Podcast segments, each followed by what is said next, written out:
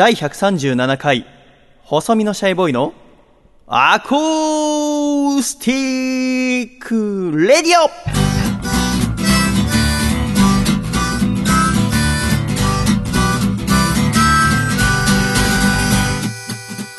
シャイ皆様ご無沙汰しております。細身のシャイボーイ佐藤孝義です。第137回、細身のシャイボーイのアコースティック Radio。この番組は、東京都世田谷区三軒茶屋にあります、私の自宅からお送りしてまいります。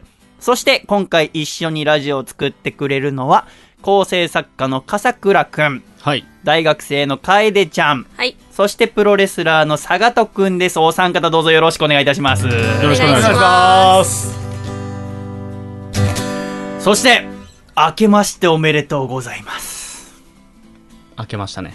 なんで誰もおめでとうございます挨拶してもらわないのおめでとうございます。してよ完全に今タイミングのなんでみんな僕の一挙手一投足に 4人一斉に注目してるの4人あ一斉に明けましておめでとうございますみたいな感じかなと思って今あ、何僕がワン乱したって言ったの？おっとしてんだじゃあいいよ。じゃあせーのでいいよか。せーの。アコけラジましてックの皆様、明けまして、おめでとうございますどっちにしろガだなこれまあ悪いの僕だろうね。いや年が明けました。はいこの第137回細身のシャイボーイのアコースティックラジオが配信されているのは2017年1月1日でございます。うん。日曜日。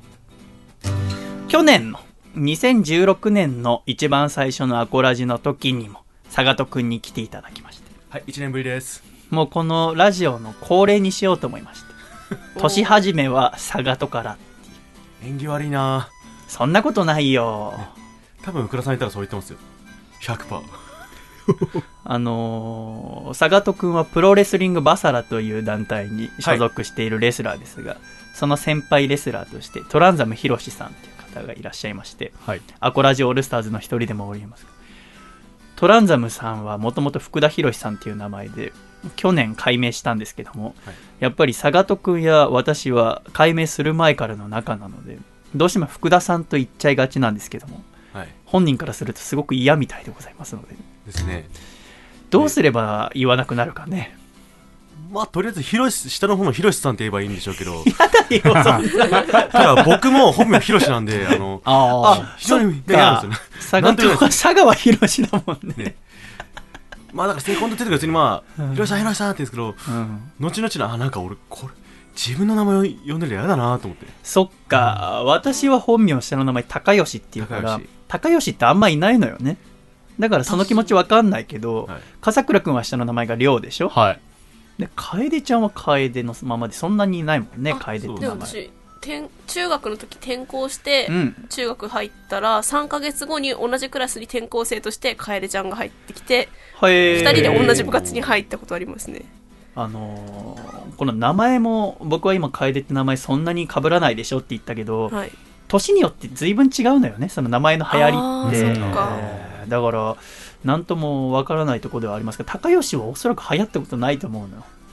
だけどあのー義理の義っていう字、貴族の義に正義の義で、これ、いつも嫌なのはね、名前どうやって書くんですか？って佐藤孝義ですって言って、で、佐藤は大抵の人わかるじゃないですか。で、高吉を説明するときに、貴族の義に正義の義っていつも言うのね。わかりやすいじゃない、うんでもちょっと、いけすかなくですよね。何おっしゃってんのってならない？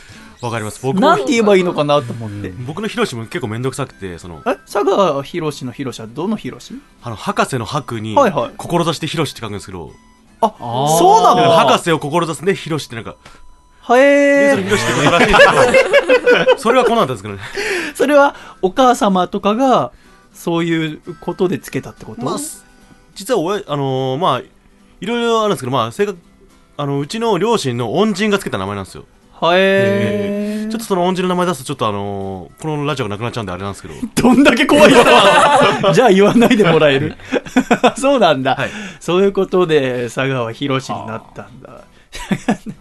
あの年明ける前暮れに佐川くんから久しぶりに連絡があって今度、シャイさんが暮らす三軒茶屋の商店街で、路上プロレスをやりますから、ぜひ見に来てくださいって言われて、佐賀とくんからプロレスの誘いを受けることなんて初めてだったから、あ、これは佐賀と命かけた試合するのかなと思って、で、クレ自転車乗って、太子戸商店街ですよね、あそこ行ったら佐賀とがもう試合始まってて、うん。バンバン商店街いろんなとこ歩き回ってお客さんに紛れながらプロレスやってるの見てすごく面白かったんだけど佐賀とがその試合終わってでマイクでいろんなこと喋るんだけどはい。ちょうどそれがあったのが12月20日前後だったよね。18ですね、あれ。18か、はい、18でその後12月25日クリスマスの日にプロレスリングバサラは後楽園ホール大会があったからはい。やっぱビッグマッチでございますから、うん。それに向けて、佐賀とが、大志堂商店街の皆さん、皆さんのクリスマスを僕にくださいって言って、びっくりしちゃって、おじさん。佐賀とがそんなこと言うんだと思って。い、や、でもあれ、成長したなと思ってさなんか嬉しくてね、なんですか？いや、言い訳っていうか、違うんですよ。あれは、うちの大将の勇美さんの言葉なんですよ。で、僕のハッシュタグでもあるんですよ。みんなのクリスマスを俺たちにくれっていう。あそれもあって、だからその、あの、僕らの大将の勇美さんももうあこう言いました。みんなのクリスマスを俺たちにくださいと。いやいや、そんなこと、お前置きつけてなかったよ。いや、いもう、うちの大将が佐川の名言だったよ。だってえー、ちゃうね。うちの大将のとか言ってなかったいや、いやよ。うちの大将のってうん。言ったんですけど、多分それが多分聞こえてなかった、マイクが遠かった、聞こえてなかったのか。いや、そんなことあったんですとあな。たの距離2メーターぐらいだったよ、その時いや、だってでもマイク、いや、でも、うちの大将が、またはい僕やら、、いや、仮にさ、はいその、言ってたとしてもよ。でも、なんでそんな、やっぱ恥ずかしいの？自分の言葉だとしたら。いや、じゃなくて、それを言ったのはうちの大将がそういう素敵なこと言ったんだけど、それは大将の言葉にしなきゃ失礼じゃないですか。あ、なるほどねちゃんとイサミさんが先におっしゃってるんだからってことか。あくまで僕はその大将の言葉を使っただけなんで、そうん。それ、でやっぱそれがなんか、なんか僕の言葉になるのが嫌っていうのがあって、あ、なるほどね。ね私が考えたんじゃないよって。そうですよ。こんな恥ずかしいことを言ったのは私じゃないよって言いたいってことね。いや、そういうことじゃないです。そうとは言ってないよ。あ、そう。そうとは言ってないですよ。でもなんか私はそれ聞いて、サガトが成長したなと思ってさ、なんか勝手に、えーまあそれこそトランザムさんもそうだけど、私もサガトを見ていると、弟のように、弟、子供わかんないけど、なんかこう、可愛いんですよね。こんなに容姿こう、だって今日もここ、スタジオ来る前に職務質問されて、されました。なんで新年早々されなあかんねん。それ、だそうか。まあ新年だからこそっていうのはあるかもしれないけどね。昼やぞ。で、去年も、去年もされたぞ。あ去年も披露されたぞ。あそっかじゃあそれも毎年恒例の一部にしてもらえればいいけどねあのトランザムさんは DDT が経営しているドロップキックっていう新宿の歌舞伎町にあるバーで、はいスポーツバーです。ねスポーツバーで働いてらっしゃるけどでカウンターがあって、うん。でそこに一人の女性が座ってたある日ね。でいろんなプロレスについて話しててすごく話しやすい方だったからトランザムさんもあ口がうまい方じゃないけどいろいろ話していてで最近のバサラとかどうですかみたいな話。はこういう選手がいてねこういう選手がしてね。えー、サガト選手ってどうですかって聞かれて、あいつはダメ。本当にポンコツでね、みたいな、もう、サガトの話になると止まんないから、福田さんが一通り、サガトの悪口言った後に、その女性が、サガトの母ですって言って、怒ってないんだよ。ずっとニコニコサガトのお母さん聞いてないあ、大丈夫ですよ。多分、覚えてないんで。うん、そうす、もうお酒ね、飲んでたりする。ね楽しかったんだろうからね。でもさ、と 福田さんはほぼ飲んでないから、お母さんの前で息子の悪口3、40分言っちゃったって思ったらしいいやいんだけど。やいや、私も一回プロレス会場でリングアナウンスして、興行が終わった後、うん席離れようとしたらいつもうちのヒロシがありがとうございますって言われたことあって、サガトの母ですって言われたことあってすごくいいお母さんなんですよね。ねやっぱ息子がね、こうやってプロレスっていう舞台で戦っていく中で、やっぱ心配もあるんだろうなと思いながら、そのお母さんをね、私は。ありがたい反面いいんだよね。我がちそういう話聞くんで、もう、あんま、あんま酒飲んで会場来んな、来ないでとは、しょっちゅうですよ。やっぱお母さんからするとお酒飲まなきゃ見れないのかもしれないよね。酒好きなんですよ、単純に。いや、そんなことないよ。壊すんじゃないよ、私の中の佐賀とのお母さん像。ね、そなんか、ちょっと今、その、佐賀とからお母さんのこと聞くと、これもどんくらい本当なのかわかんないけど、そのお母様が、その福田さんにね、言ったのは、お母様が体調崩されて動けなくなった時に、ヒロシがお母様を背負って病院まで走ってったっていう話を、ね、優しい子なんですって話してたんです。それは本当なの？やったけど、そこまでの距離じゃなかったやろって。もともと病院行く予定だったのが、それで、行く途中で体調悪化して、まあ結局おぶったみたいな感じだったんで、そこまで病院行く途中に、あ、これはちょっと大変そうだなってことでってことか。そうそう。あ、それならわかるね。っていう、サガトくんと元旦はお送りしてまいります。よろしくおなん願いします。でこんな家族話をせなあかんですかね。やっぱ、お正月ってお家族の話ちょっとしたくなるのかもわからんね。あうーん。楓ちゃんはお正月はどうやって過ごすの？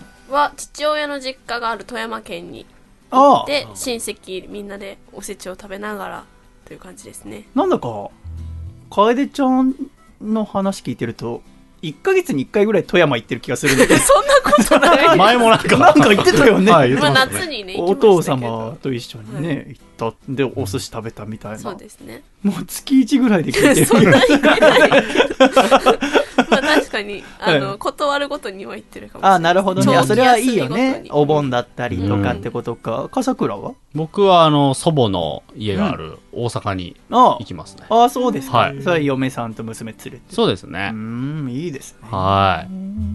何が楽しみです、お正月って。正月はその祖母が作る、まあ、手作りのおせちが、うん毎年、まあ、楽しみというか、そのおせちはさこう、いわゆる昔からある感じのおせち、それとも現代風になってるおせち？ああ、昔からある。ああ、いいね。はいいいよ。黒豆をこう炊いてとか。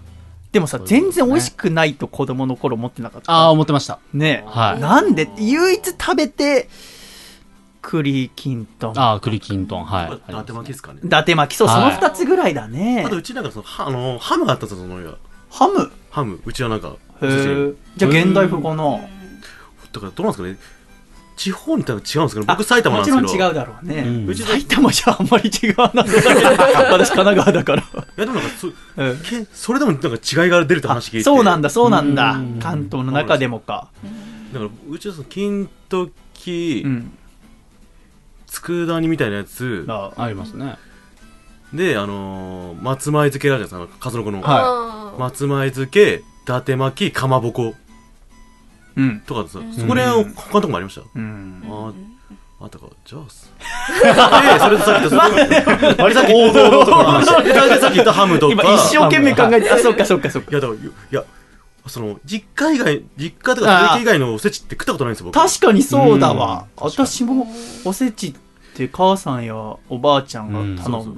で、あ買う、あ、違う、作るもんだと思ってたから。で新年、あの、正月か家にいる時でも、なんか買うことないじゃないですか、おせちセットとか。そうね、一人暮らしとかだとね。うん。あーそっか一人暮らしとかだとそうです。そう一人暮らしで買うことないですあか。、でもそう、ご家庭とかでおせち買うのは今、みんなよまあく買われて、そうお正月ちょっとね、そう贅沢してうん、うんお重箱のやつでね、食べたりっていうのは聞きますけど、おせちではもう私、エビもあんまり好きじゃないのよね、おせちのエビ。甘く煮た感じの。ありますね。ありますよね。とか、あんま得意じゃないからう、ん。もともとあまり好きじゃなかったんですけど、この年になるともう食べたくてね、もう昔ながらのやつが。だから今年、私ももしかしたらお正月は祖母の栃木に帰ってるのかなと思いますから、そうですか、皆さんいろいろ実家に帰ったりするわけでございます。笠倉は、はい。この間、アコラジを再開、そう、2ヶ月ほどお休みしてたのね。だから、再開したいなと思って笠倉くんに連絡して、い。三軒茶屋の喫茶店で打ち合わせしてる時に、2ヶ月ぶりだったから笠倉くんに会うのが、うん。もう何の連絡も取ってなかったから、ちょっと、なんだろう、うーん、一つ二つ面白話を持ってった方がいいかなと思ったのね。ほう。あ、この人まだラジオパーソナリティとして大丈夫だなって思われたいと思ったんだけどちょっと笑わせられる話をあね、予備で3つほど持ってって、うんうん。で、じゃあ喫茶店でコーヒー飲みながらしようかなと思ったんだけど、まず駅前で待ち合わせて出てきた笠倉が、うんなんか顔テカテカして、中分けでちょっと2ブロックにしてて、で、えー服が、うん、濃い抹茶色っていうのかな、うぐいす色？なんか北朝鮮の総書記みたいな感じ襟なしのね。そう、そう、うわっと思って、全部話吹っ飛んじゃってさ、何も喋れないまま、もうこっから笠倉ペースでさ、僕の好きな喫茶店行って、で、座ったやいなや、ちょっとね、今朝泣いちゃいましてね、話を。おうどうしたの？っつったら、いいやーね、ちょっとあの、妻と喧嘩しまして、あ、そうなんだ。なんで喧嘩した？のいや、これも別に大した話じゃなくても、いつも通りこう家庭の中の誰がどういう分担するみたいな話の中でいろいろすれ違いがあったりとか、ぶつかり合いがあって、んで、いつも通りの喧嘩だと思ったんですけど、僕ちょっと寝室戻りましてね、つって、ちょっとじーっとパソコンかなんかやってたんだけど、したらなんか外の雰囲気が変だと。だからリビング見てみたらね、妻がこう、バッグにいろんな荷物詰めて実家帰ろうとしてるんですよって。それ見てね、僕、泣いちゃったんですよ。帰らないでねっ。つって。したら、奥さんが何泣いてんの？って言って、すごくほんわかした雰囲気になって、なんとか家にいてくれるんですけどね。で、ラジオどうしますって言えるか、お前。そんな、好き勝手話されてと思って。結構重い話です。そうそうそう。妻と娘が実家帰ってしまう。もうね、今仲直りはしてるんでね。あしたんだよね。だ大丈夫なんだよね。はいついつい心配になっちゃうありましたねそういうのありましたけどね。はいアコラジクイズえ？新年ですから。何タラタラタラタラ喋ってるんですか？2017 年を生きていく準備はできてるんですか皆さん？まあ、それや。一人ずつ質問していきます。佐賀とくん、はい。2017年は何年でしょ鳥年です。うピモン。楓ちゃん。私、細身のシャイボーイは何年生まれでしょう？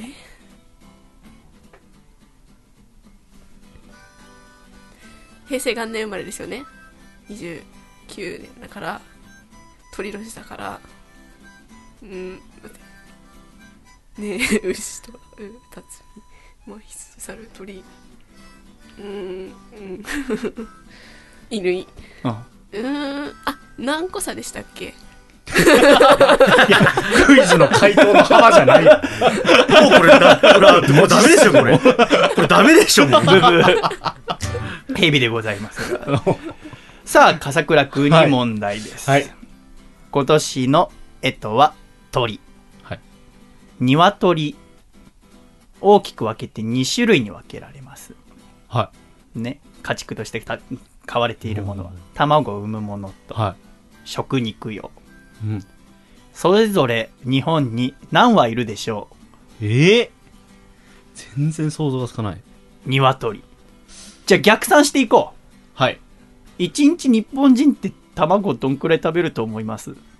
まあ、2個ぐらいじゃないですか、多い人で。ああ、いい感じかもしれませんお。卵の消費量はうん、1人当たり平均 53.8g。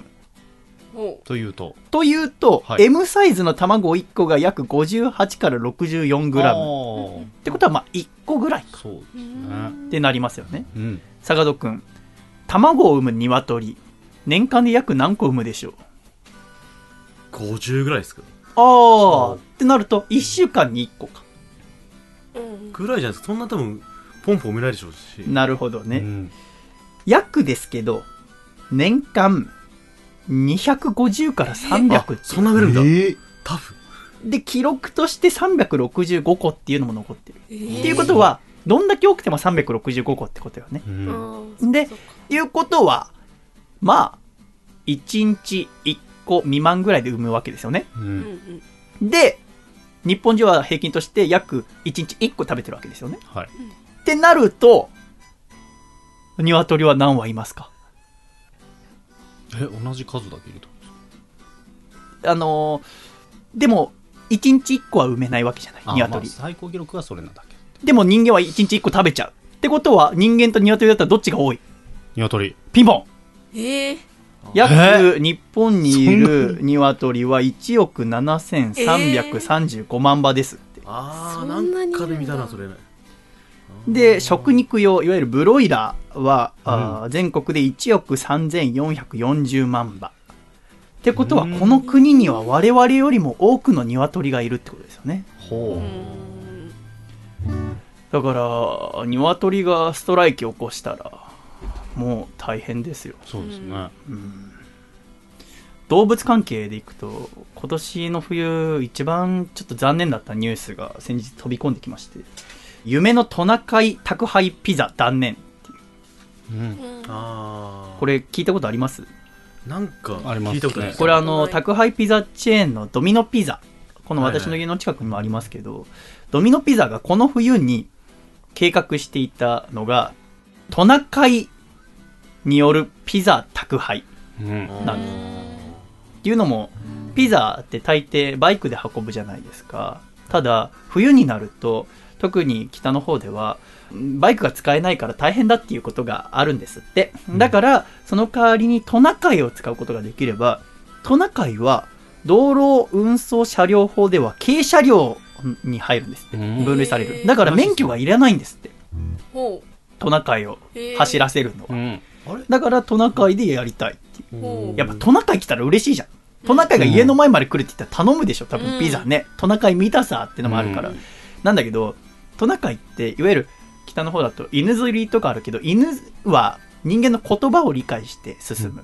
だけどトナカイは馬とかと一緒で、こう手綱とかの動きを理解して進むんですよね。うんでどんなに速い競走馬でもあれはちゃんと訓練されていてかつ上に乗るう騎手の人たちとの呼吸が合わないとコース一周もできないんですよね、うん。それと一緒でトナカイもうまく歩いてくれなかったんだって。あと結構臆病らしくて街中の犬の鳴き声とかを聞くと暴走しちゃう。へということでえードミノピザはトナカイ宅配ピザを断念することになるうん。ーうん。まあしゃあないですよねただドミノピザはそれで終わることなくトナカイバイクというものを作ったんですね。ほトナカイバイクの回は改めるです。はあ。改造の回でトナカイバイクです、えー写真があります、えーバイクに、えートナカイの角目鼻足をつけてあります。どうぞ、あー。え？ーえーもう化け物の部類になってなるほど まだ数は少ないらしいでもなんか見た目的には富士サファリパークのあのなんかあバスなんかねバスみたいに、ええあれに似てますよねなんか、えー似てる似てる似子てる供向けはいいんじゃないですか。そうですね。怖くないかな。ちょっとそうぜひっすかね。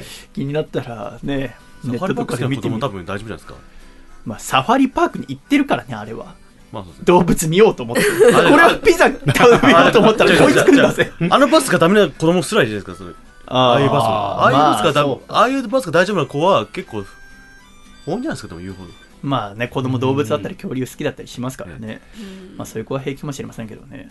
あのー12月25日にバスラの後楽園大会があって、はい。でそれを私見に行かせていただいたんだけどそしたら休憩時間に漫画家の榎谷勝正先生と奥様うんがいらしていて観戦に来ていて。でビールをおごらされたんだけどで休憩時間明けてすぐの試合が佐賀藤君対秋山純さんの試合だったんだよね。燃えたね。叫んだ佐賀藤佐賀藤って言いながら。またこの佐賀戸くんにコールをされた後の紙テープの量がプロレスは団体によってはその選手にちなんだ色の紙テープが飛ばされるんだけど、トランザムさんとかアメリカの国旗の色だから青、赤白などの紙テープが飛ぶんだけど佐賀戸くんは赤紫黒はい。なんだけどいつも。もうねその日の、うん、一番って言ってぐいいぐらいの紙テープがもうリングの中覆っちゃってもう全然巻き取れないぐらい。もう片付けられないぐらいたくさんの紙テープが飛んで。あれだって自分がさリングの上にいてさ、はでコールされたらちょっとう天井とか見るじゃない、はい。もう明かり見えなかったでしょ？見えなかっもうたです一面紙テープでしょ？まあそうですねなんかもう初めて見た光景だったんでそうだよね。ただあの時やっぱそのさすがに秋山さんとやるって言ってうん。ねもうだいぶもうもう緊張したんでやっぱそのあんま覚えてると思うんですよ正直。だから今回後楽園では坂戸君は秋山純さんっていう全日本プロレスの代表と試合シングルマッチでした、うん。もう一世一代のって言っていいぐらいの。死ぬかと思いました。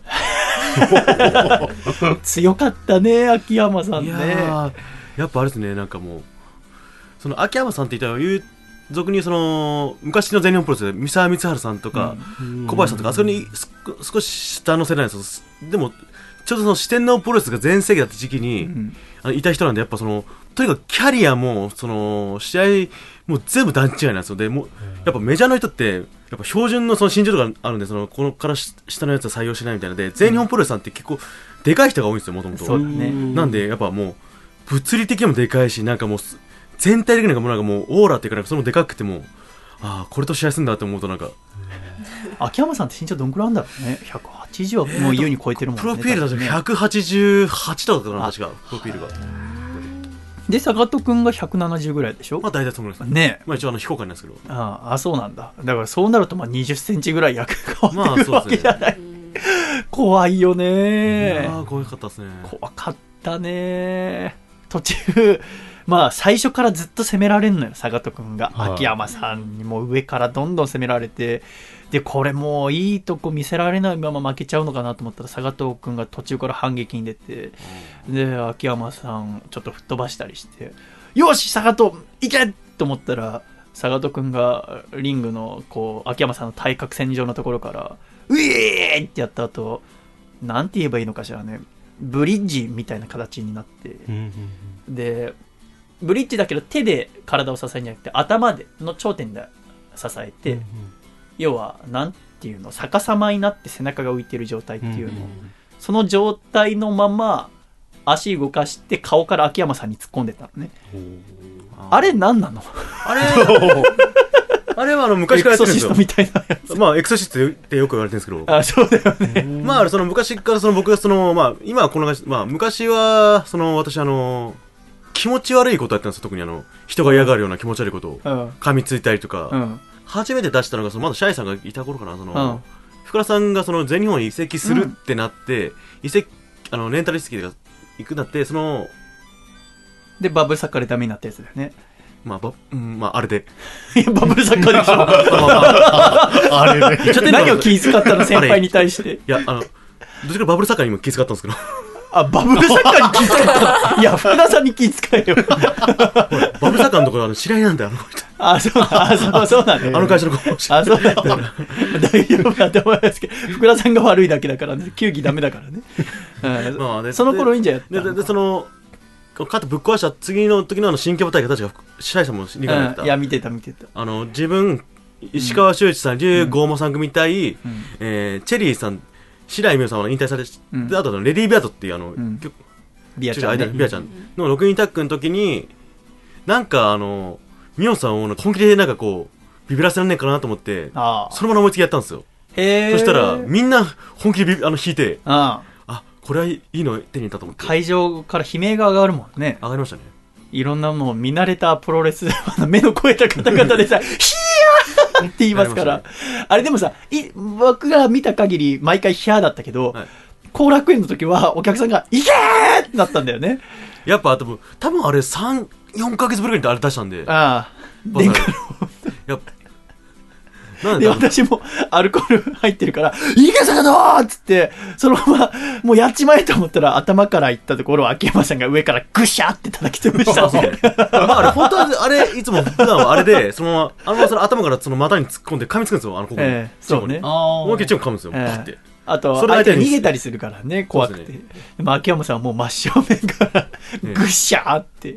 め全日本系だからそそメジャー系の人がこういうの体験したことねねえから多分対応できねえだろうと思ったらなあ。あ対応されたと思って。力で、力っていうか多分冷静に多分その この状況でこうすれば対応できるっていうのは判断できたんでしょうね。ああ、なるほどね。きっちり。だから。やっぱもう歴戦の知識があるから。そうなんですよ。で冷静に考えたらいたんですよね。全日本プロレスもそういうなんかあブリッジじゃないですけどたただもう気持ち悪いことをする人がいたんですよ、ジャイアントキマラっていう。うーん。人があじゃあもうダメあーと思ってああと思って、やって、叩き潰された後に、ああ、木村さんいたわって思ったんだけど。いやいやそれは後々気づいたんですよ後後日に。うんうん。ああそういえばそうだったなと思って。うん。っていう後楽園大会があったわけでございますけど、まあありました今日はもうちょっとまた坂田君にいろいろお聞きしたいこともありますので、もう2時間まるっと坂田君とお送りしていきたいと思います。新年一発目どうぞよろしくお願いいたします。ではここで1曲お聴きください。細身のシャイボーイで高確率で会いに行く。ちょっと聞いてと君が言うもしも地球最後の夜が来てどこにも逃げられないんだとしたらあなたは誰と一緒に過ごすの顔なんてくだらない質問をするのかと思ったが答えなきゃ多分怒り出すから僕なりに考えてこう言った。君に高確率で会いに行く。きっと高確率で会いに行く。僕は高確率で会いに行く。君に高確率で会いに行く。yeah. Oh yeah. Oh yeah. Oh yeah. ちょっとなんてひどい人。君は怒った顔で僕に言う。絶対にそばを離れないよと言ってくれるものだと信じてた。ちょいと待って好きな人地球最後なんてヤバい夜に。約束なんて無意味になるからこれが精一杯の愛なんだ。君に高確率で会いに行く。きっと高確率で会いに行く。僕は高確率で会いに行く。君に高確率で会いに行く。Oh yeah. Oh yeah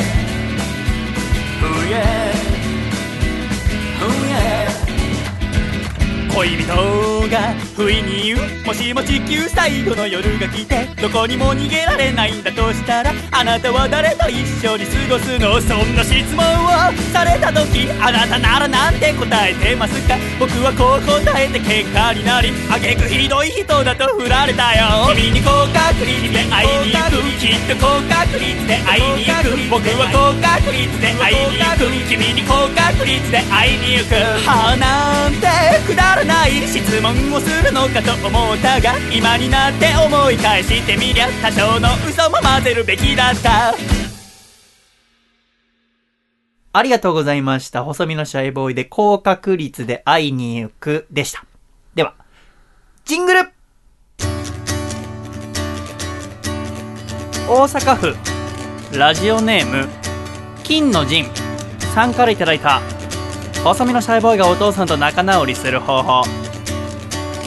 お父さん、すっげえこれ、高床式倉庫のプラモデル？何これ何これ？え？お父さんが作ったの？すっげえ何のために？せーの。細身のシャイボーイのアコースティックレディオ。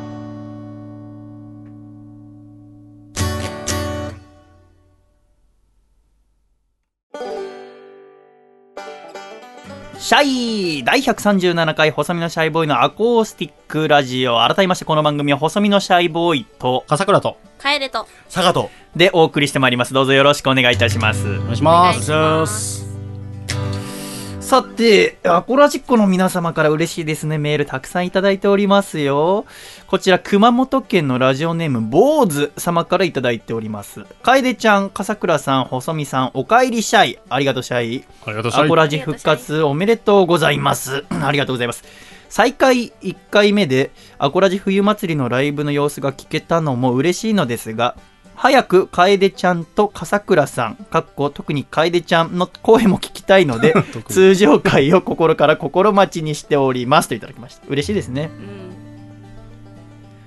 ということで、このお休みしていた間、笠倉くんと楓ちゃんにどんな楽しいことがあったのかっていうのをですね、はい。聞きたいと思います。まずどちらからいきます？じゃあ順番こに行きますじゃあ僕からいきます。ああ、笠倉くんなんか楽しいことありました、い。やっぱ知りたいよ、君が何が楽しかったのか。ねえ、そんだけやっぱブクブク太ってるわけだから。そうですね。2ヶ月前からさらに、えー、佐賀とくんと並んでも別に体に遜色ないぐらい太り始めてるかもし。れないですね。いやいやいや正直言ってさっき、ええ。お久しぶりですって言った時あお久しぶりです。誰だっけなと思って笠倉君さんって言ってえ？っ と思ってあれ？そうなんですちょっと挨拶した時に、ええ。あれ？あれ？みたいな顔してた。正直だから そっか。覚え前回会った時はおそらくすごく痩せてたんだ。だから、そうですね。だからあ、笠倉、え、え？あれ？おかしいな。もうちょっとなんかこう、なんか、えスッとね。試合ににちょっとだけ肉つけつけたぐらいのええ。あれだと思うそうでしたそうね。いつまでそんななんか私はやっぱりあそんな中立のラジオだけどビジュアルコンセプトも大事にしたいと思って、はい。笠倉の容姿にも一時期気使ってたこともあったんだけど、い。もう私は手綱を投げた無理だ。この食欲モンスターはもう無理です。ね。え抗えなかったです抗いなかったです。ね、まあ楽しいことですよね。ええ。あの仕事で初めて出張したんですよね。ほえー。はい。君の仕事出張なんてありえるの？僕もないと思ってたんですけど、ねまあいわば東京から放送されるものを作ってるわけでそうよね。こからまあ出ることはあんまりないんですけそうどもだって各地方に各地方に放送作家さんはいるわけだからね、はい。そうですね。であの地方のラジオのお手伝いをすることになったんですよ。でそれは別にあの元からやってるものじゃなくて、うん。仲いいディレクターさんからちょっと作家がいないんで、ん。えーまあ、地方にこう出張ができる作家さんが欲しいと。は普段東京から放送しているラジオの番組だったんですけど、はあの、パーソナリティの方がアーティストの方で、うんちょうどツアー中だったんですよ。で、新潟でツアーをするうん。っていうことが決まっていると。でもその日の夜しか収録、収録じゃなくて生放送ができないと。っうん。ていう状況で、新潟に初めて仕事で。東京で収録していくって選択肢はなかったはなかったんですよ。いつも生放送っていうのが売りの番組だったので、じゃあ新潟からやりますということで、は新幹線で、あの、ディレクターと2人でこう乗りながら駅弁をこう食べて初めて新潟にあ。は迎えました。えー。経費で。いや経費ではい。そうですね。あ なんで実費で行かなきゃいけない ファンじゃないか、ただ。でまあそれで新潟からこう生放送深夜の生放送であの12時から2時の間、まあ楽しくやりなんかまあ地方でこうものを作ってこう発信してちょっとなんか文化祭のような気分になりまあ美味しいものも食べようと いうことでこれダメなんじゃない？わかんないけど。でもお仕事は楽しい方がいいですからね。まあそうだね。まあ楽しいことはんちゃんと、はい大切だよね。はいで盛り上がってよかったなって言ってで、まあ、次の日もう帰ることになってたんですよもううん一泊二日で帰ると放送が終わ一って泊したんだ。一泊しましたね。もうホテルも取ってもらってで美味しいものを全く食べてなかったんですね。うん。で新潟来たにもかかわらずもうスタジオにこもりっきりで特にそれらしい観光地にも行っておらず。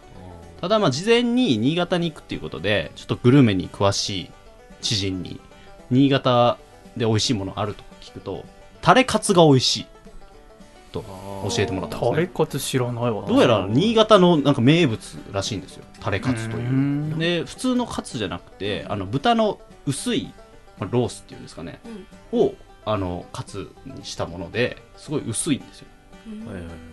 で衣もなんかおやおやつみたいなあのビッグカツっていう駄菓子あるじゃないですわかるわかる。かあれに近いような感じのイメージなんですけど。あれをまあ一人で食べに行きましてとんかつ太郎というそのタレカツ発祥の地のお店にこう朝から並んでなんか地元の人ももう並んだらこうファミリーで並ぶようなあところででその一人で食べて。なんで作家さんと一緒に行かなかったの？あディレクターさんですね。あ一人で行きたいな。あ。一緒にいなくなくなっちゃって。る。誘っていただきましょうよ。正直あの仕事何？仕事でしか会わない人なんであんまり付き合いないんですよね。その一緒に飲みに行こうとかもあんまりなくて。全然文化祭気分じゃないじゃん。で終わった後打ち上げ程度にまあ行ったんですけど、あまあその AD のことディレクターさんと僕でこう行って、はいまあもうこれぐらいでいいかな。ああもう十分一緒にいたよな。それがまあ楽しかったこと。そうですね。で美味しかったですね。やっぱり。発祥の地のタレカツちょっと、なんか、笠倉くんが楽しいと思ったことを聞くの怖くなってきたから、ちょっと、一回楓ちゃんに言っていい、もし食べ物で3つ終わったらどうしようって怖 かったがあったが、まず楓ちゃんに1個聞きたいね。楓ちゃん何楽しかったですか？11月の終わりに、?11 月の終わテコンドーの全日本大会に出たんですよ。そうだ。あ、テコンドーやってんすか？そうなんです。テコンドーやっておりまして。おーじゃあ同じですね。あそうですか？やってたんですよ、テコり。ンドー。君テコンドーやってたの？ええあのね小学校3年生の子から、その中学3年のテコンドーやってたんですよ。すごい。こえの何回かですか？部屋のはい。色半分の人がテコンドーやってた。あ、じゃあいいですか。あー、じゃあ同じかな。え 何何つった？あ、テコンドーってそのなんかあの、一応なんか、日本だと2つあるんですよね、その、うんうん。へー。教会みたいなのが。えー？じゃあ、今戦ってくださいって言ったら無理ですいや、このスタジオ壊れますよ。あ、でもあ、優勝したんですよ、おめでとうございます。あ優優勝してないですあ、優勝あの前10月にあった大会で優勝をして全日本大会に出たんですそうそうそうそうそうそうで団体戦と個人戦に出て団体戦で優勝して個人戦で3位入賞で全日本大会に出たんですけど、どっちもエントリーしてで、場所がどこだと思う佐賀と。代々木第二ですか後楽園です後楽園？後楽園で後楽園なんだ。後楽園ホールで。この間君が戦ってた場所。マジか。ちうん。ょっと一足お先に後楽園でやってきたんですけどもまあ結果結果はあのそうでもなかったんですけどあ、負けちゃったそうなんです団体戦も全試合終わった後の団体戦だったんでちょっと全然フラフラでああ、そうだよ、ね。まあ、個人戦も2戦目でその前の大会で負けちゃった相手にまた負けてしまって強いんだ、やっぱりじゃあ。そうですねでも最後こう普段絶対に褒めてくれない道場の師範が良かったぞって言ってくれたのでうん。もうちょっとまあ良かったなと思って。その JTA ってはどういうルールになる JTA は、まあ、あのテコンドーはそもそも型と組手っていうのに分かれるんですけども、まあ、組手は基本的には全日本大会とかになってくるとフルコンタクトですね。KO あり。であとはポイントもつくんですけど、うん。あのまあ、特定の蹴り技をきれいに決めたらポイントが入ってうん。それが7点たまったら勝ち。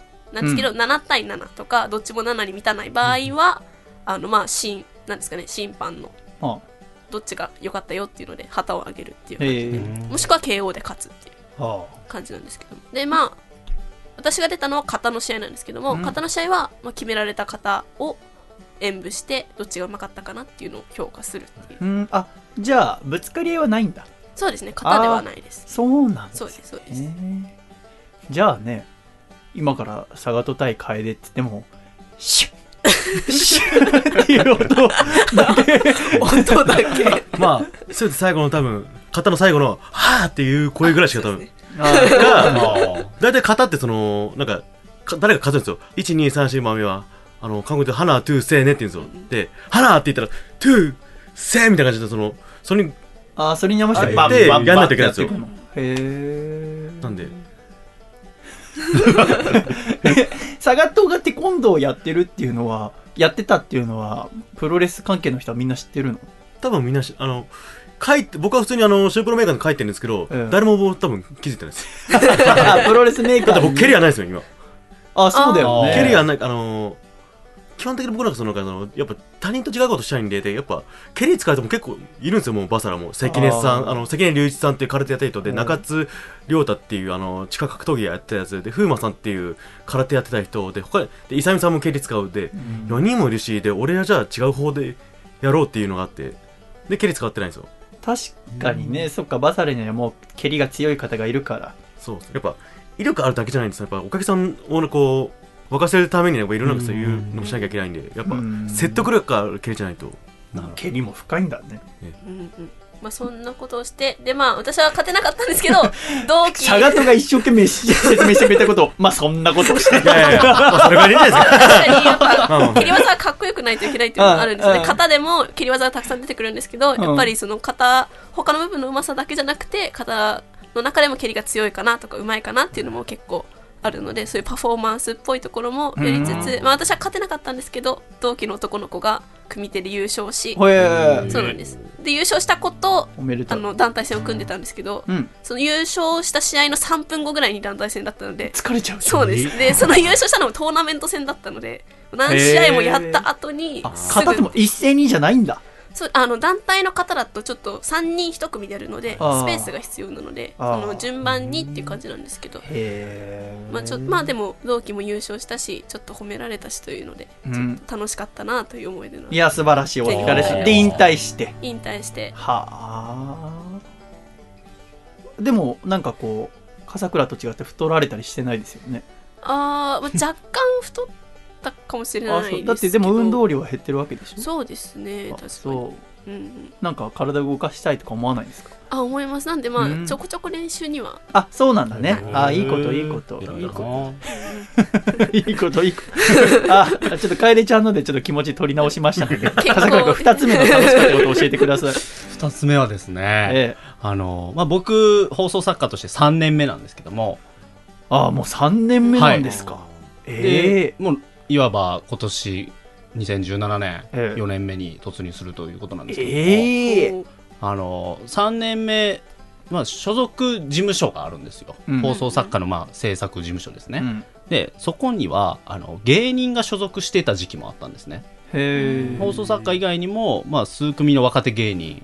僕今25なんですけども同じ、まあ、同い年の芸人たちがうん。3組所属していて、うん。でまあいろいろあって今僕たちの事務所を離れて別の事務所にうん。所属をしているんですけどそのも、三組とも。そうですね。3組とも所属していてそのうちの1組のツッコミの方からこう連絡が来てうん。宇野くんという宇野くん。はいこうパッと、まあ、今度テレビが決まったと。うん。でテレビに出るにあたってトークのコーナーがあるからはあ。そのトークをちょっと聞いてほしい。でなんか面白いかどうかっていうのをとか、まあ、構成も含めて。なるほどうんね。うんで、まあ、いついつ喫茶店でじゃあ集合でみたいなことを言われて。でこう行ったんですね。うん。であのそのテレビ番組っていうのがあの、まあ、去年の12月27日に放送されたう。ん「あの新しい波」っていうフジテレビの番組なんですけどえいわゆる8年にあ一度。そうですそうです。はい。フジテレビが8年に一度うん。芸人の波が来るということで、うん。めちゃイケとか、羽飛びとか、うん岡村隆史さんナインティナイン。うん。であの、まあ、キングコングとかロバートとかいろいろいますけど、まあ、そういった芸人たちが来る波が8年に一度と。うん。でそれの、まあ、新しい波24という。あーじゃあ羽飛びから8年経ったってことなのかな？羽飛びでもう一個あのその下に「膨らむスクラム」という番組が実はあったんですけへどーまだ AKB が売れる前の前田敦子さんとかも出演されてた番組なんですけどー。それに選ばれたとはでそれはもう500組の中から20組だけしか受からないっていうオーディションすごい。へでそれに受かったっていう話をされてあすごい嬉しいなってうんいうのがあり、まあ、まだ全然売れてないというかそのライブに出始めた頃から知り合いなので,、でライブもまあたびたび見に行ってはいたので、うん。その報告を受け。お笑いコンビ？コンビですね、うんさすらいラビーというコンビなんですけども、うん。あのまあ、選ばれてでトークがこうこうこうでと。こうなんか相談している時間がすごい僕は楽しくて。でオンエアを見て。う。んで実際にやっぱりトークの場面をカットされずに使われてたりとか。でネタもちゃんとこう受けてて。何のトークをしたの？トークに関しては、まあ、その宇野くんの彼女がめちゃくちゃブサイクだはという話があり。なんで付き合ってるのかわからないんですみたいなことを相方があ言ってちょっと顔見せてよみたいなことでその宇野くんがこう前まで出てうん。自分の iPhone で彼女の顔を岡村さんとかに見せてうん。とんでもないなみたいななんかそういうくだりがありがっつりこう使われててこう一緒に共にしてきた芸人がこうやって売れていくのってすごい嬉しいなっていうのとまあ楽しかったというより嬉しかったっていう話ですね。あ今楽しかった話を求めてるんで。じゃあそれなしで後でまたニコの聞きたいと思います。一旦キャンセルですはい。いや新年だからちょっとかっちりしていこうと思って。襟元しっかりしていこうと思います。楓ちゃんじゃあ楽しかった話聞か楽せてください。しかった話。さっきの全日本大会に出たよっていうのが11月の終わりだったんですけども、12月の7日に21歳になりましてそうなんです。このアコラジがお休み覚えしてました。間に 誕生日を迎えてたんです。プレゼントはね何引き出しから。引き出しから。用意してない人の。どこに入れたか何がいいかなってもう毎年誕生日付近に部活の子たちがいつもケーキでお祝いをしてくれていたんですけども、ん。もう11月末の全日本大会で引退をしていて、まあ、その部活の仲間たちに祝われることもないなと思って、うん。でもなんかちょっと寂しい気持ちでいたんですけども、うん。その12月7日が今年水曜日だったんですね、うん。で水曜日は私渋谷のラジオという渋谷のコミュニティ放送にいるんですけども、うん。あの、まあ、全然予想はしなかったんですけどもこう行ったら結構みんなが「あ誕生日おめでとう」って言ってくれて、へーちょっとケーキくれたりとかお菓子くれたりとかしてちょっと嬉しかったな嬉しかっ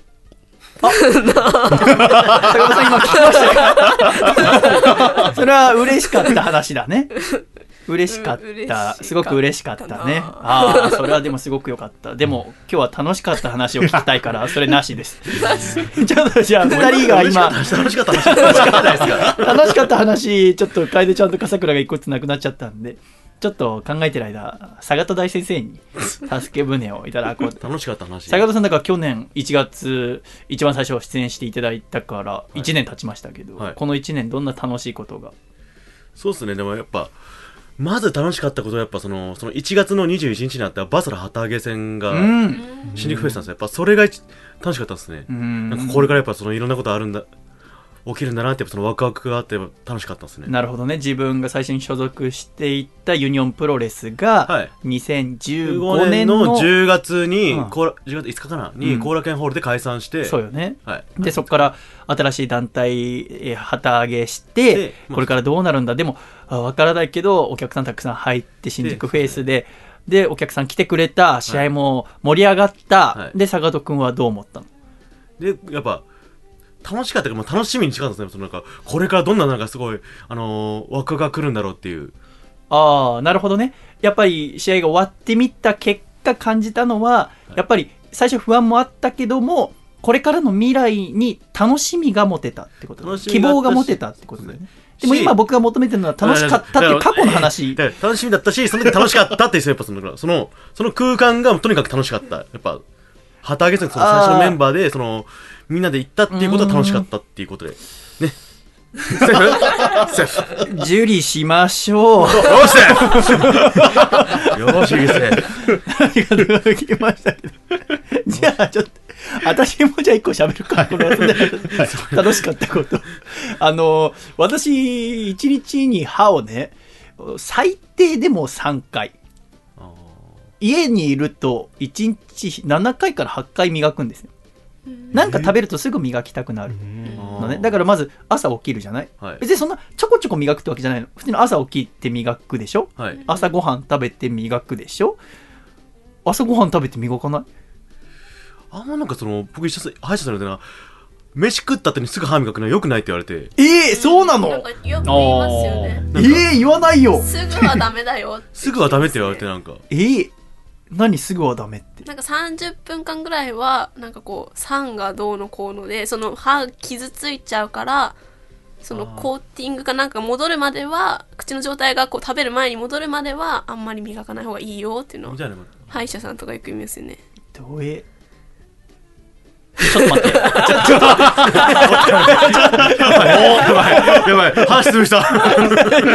ちょっと待って、ま、私は磨くのが好きなんだけどね、でまあ1日67回目で僕の誇りとしてはだから 虫歯がないっていう。あ全く虫歯がないままここまで来てでこの間歯を磨いてる時になんかちょっと奥の歯が磨きにくいなと思ったんだよね、うん。あんにゃと思ったら親知らずが生えてきて。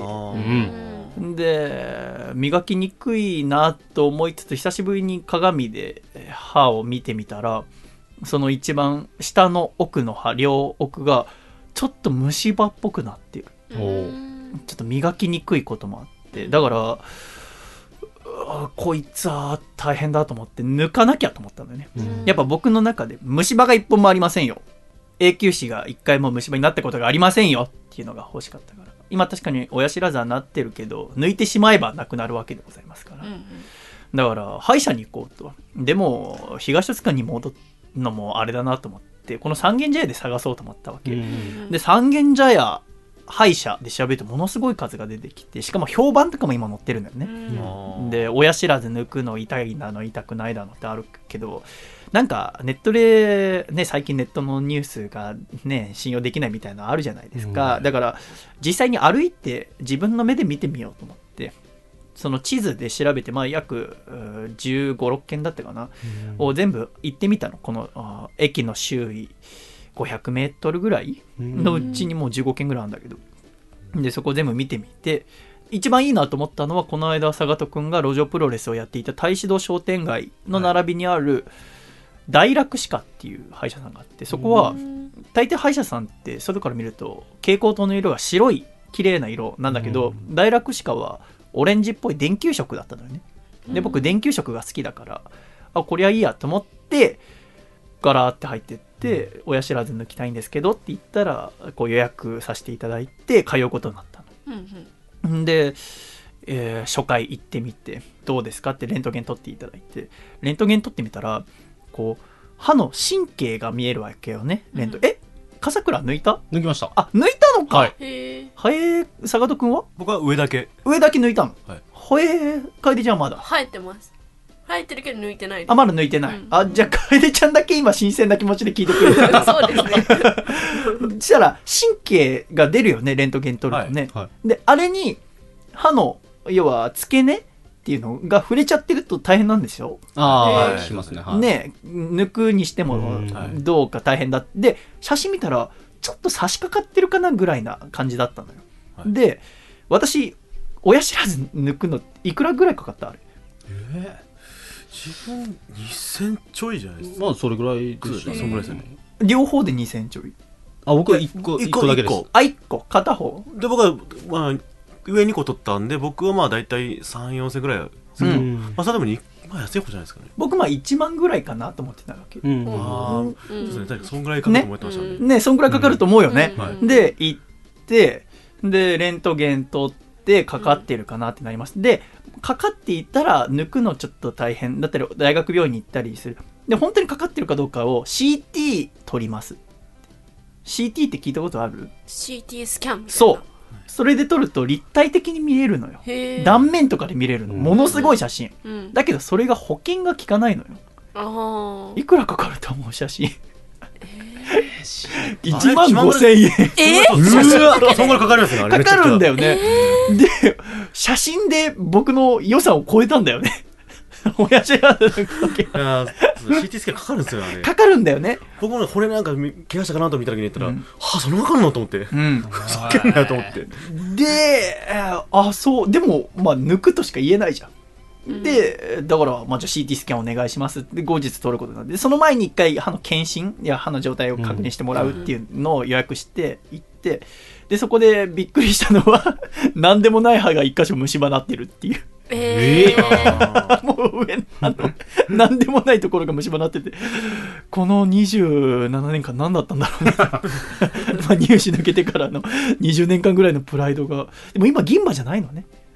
白いなんかプラスチックの詰めああそ僕もそうですプラスチックでしたね。あそうなんだね。私全然知らなかったからさ、まあ、まだ全然ちょっとだけだったらしくて全然痛みもなかったんだけどそれはもう1日でやってもらって。で抜きますよ。でで CT スキャン取ってバーって。ってそしたらギリギリかかってなかったのよ。だからこのお場所で大丈夫ですよってなって、写真を見てみたら左側はまあまあまっすぐ生えてるけど、おちょっと隣の歯との隙間があるから抜かないとむその隙間が虫歯になっちゃう、うん。あーあの歯ブラシが届かない、うんうん。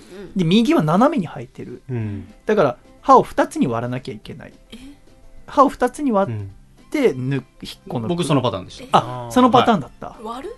割るんでしょ？僕でもそうでしたね。え佐賀友そうだっかもう片方がこ片方は普通に抜いてもう片方はなんかたうん。パキッと割ってなんか。ああやっぱそうなんだ。なんかは挟む挟むんですよね。なんかはいへえ。でなんか掴んで。それさどっちから抜いた？僕最初何でもない方からしたね何でもない方かそれまっすぐの方から。うん。で私もそうだった。ででどんくらい痛い痛かった？いや特に。笠倉は？いやーまあ麻酔してたんで。はい。まあ麻酔もあったもんあって。そうですね。あんまり。全然痛くなかったですね。で結果的に私もそのまっすぐ生えていた方は全然痛くなかったんだよね。ううんんものすごく丁寧に抜いていただいて5分ぐらいかな。へえそんなもんなんですね。で麻酔も30分ぐらいしたらすぐ溶けてへえだけど全然痛くない。あこれはすごいと思って。で後日全く腫れることもなくうんうん。血が出ることもなく痛み止めも一応いただいたんだけど、うん。ロキソニンうん一つも飲むこともなく。へで抜いた歯ってどうした？ああなんか持って帰りますかって聞かれたんであ僕ははいって言って持って帰りました。もうどうやって持って帰った？あなんかあのビンちっちゃいビニールのなんかもらったんですよ。ほえこれに入れてくださいみたいな。あそうなんだ。ビニールですか？坂戸君は持って帰った？持って帰りました。どうやって持って帰った？なんか瓶に入れられて。瓶へえここに小瓶になんかその入れられてなんか。へえへえ僕はね僕も持って帰りますかって聞かれると思ってなかったから。はい。あじゃあはいって言っちゃうよねあの時。言っちゃいましたね。はい。言っちゃうんですよねあの時。言っちゃうんだよね。はい。あの時にさいらないって言える人いんのかな？いないんじゃないですか。なんかでもいらないっていうのがあれだしなんかとりあえず持ってっちゃうかみたいな。そうそう。で僕も「はい」って言ったわけ。で持って帰る時にプラスチックの歯の形をしたケースに入れてくれたの。歯の形のケースの中に歯を。うん多分子供でさ、うんうん。歯抜いた子用なのかなと思ったああありますねそういうえじゃあさ持って帰った歯どうした？今どこにあるの？ええあでも洗面所にそのビニール袋とあ置いてたんですよ。そしたら。いついつ？えいいつっていうあ抜いたのはい。いつ、あ抜いたのはえーとそれこそ。東京来てから？はい来てからです。あへのえ去年です。うん。はい。全然ラジオでその話しなかった、ね、しなかったです。なんでかな。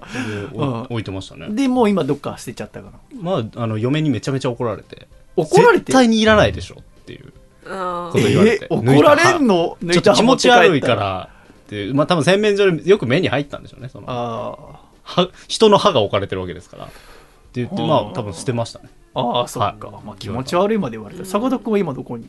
僕捨てました普通に。あ捨てたんだなんかいらない。しなんか普通通にキモいなと思ってなんか。なんか私もね帰ってから思った以上に大きくて。うん。そうですね。歯がね。こんな大きいの抜いたの？と思って。でまあどうしようかなと思った時に、うん。あんまりそのケースに入れっぱなしにしててもねと思って。はい。で骨ってどこにあんのが一番いいのかなと思ってさ、はよく海賊船とかが沈んでさ、はい。なんか海の底でさ、はい。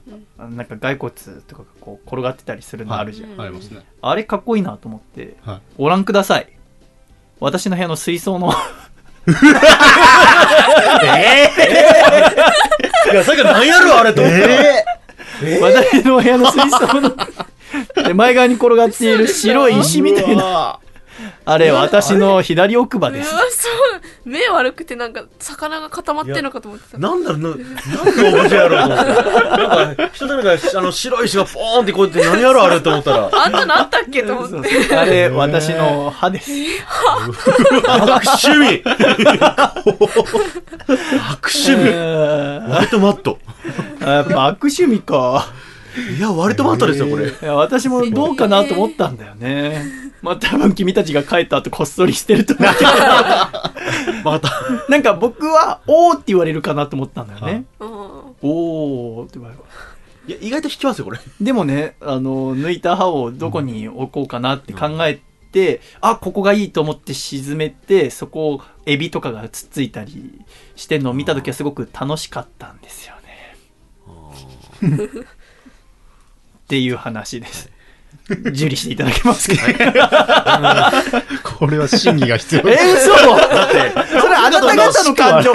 それあなた方の感情。僕は楽しかったもん。沈めて。になんかこう、こうポチャってやつの激しい話歯が。がスルスルスルスルって落ちていく様子。ああ歯が歯が。だって1時間前まではは自分の体体内っていうのか分かんないけどはい。体の一部だったものが今外にあるっていうのはすごくあの、サイコパスの楽しみだ。そうかな。でもなんか結構似合ってるなと思ったんだけどな、あーっていう話でした、えーちょっと思いのほか動揺が広がってるんで一曲お聴きください。町田美優ちゃんで温泉に入ろう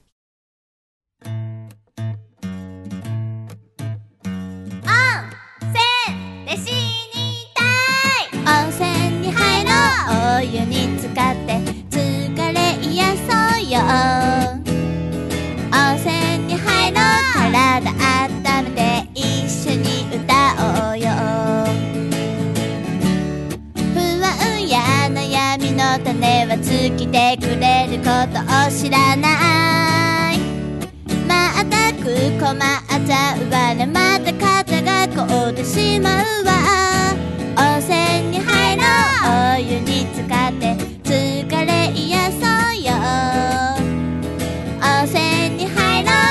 体温めて一緒に笑おうよ。世間に誇るものなんてそう簡単には見つからない。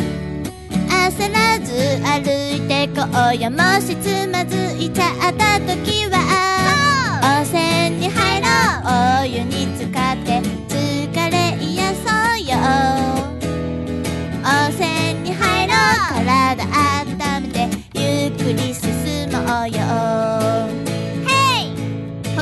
48時間夜店温泉巡り温泉で死にたい。支援してくださった皆さん支えてくれたスタッフの皆さんありがとうございました。たくさん夜店入れてみゆは幸せでした。それでは入った温泉一緒に振り返ってみよう。ふんべ海浜温泉川俣温泉万景温泉お猿の湯吹き上げの湯ダム下の湯ピラの湯目の子の湯チニカの湯崖下の湯テムジンの湯鹿の湯夫婦の湯網走あーもう全然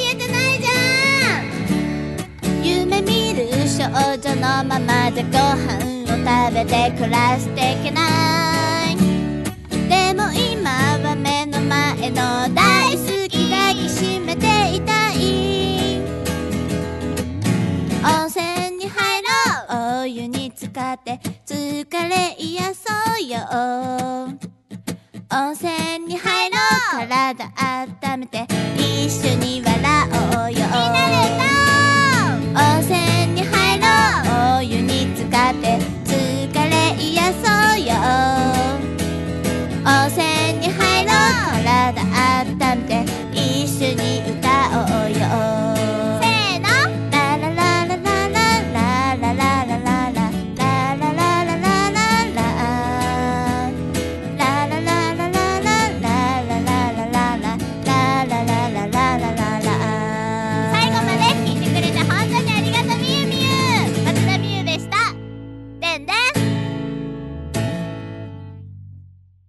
ありがとうございました。町田美優で温泉に入ろうお聞きいただきました。では、ここで、コマーシャルをお聞きください。お疲れ様です。プロレスラーの坂戸です。私が所属いたします、プロレスリングバサラの興行予定をお伝えします。1月6日、新木場ファーストリング。1月8日、大阪大淀コミュニティセンター。1月20日、埼玉わらびレッスル武道館。そして、4月29日にはバサラ2度目の後楽園ホール大会が決定しております。皆様のお越しを、お待ちしております。バサって、バサバサバサバサバサりまくる、バサりまくる、バサりまくる、バサりまくる、バサりまくる、バサラ、バサラ、バサラ。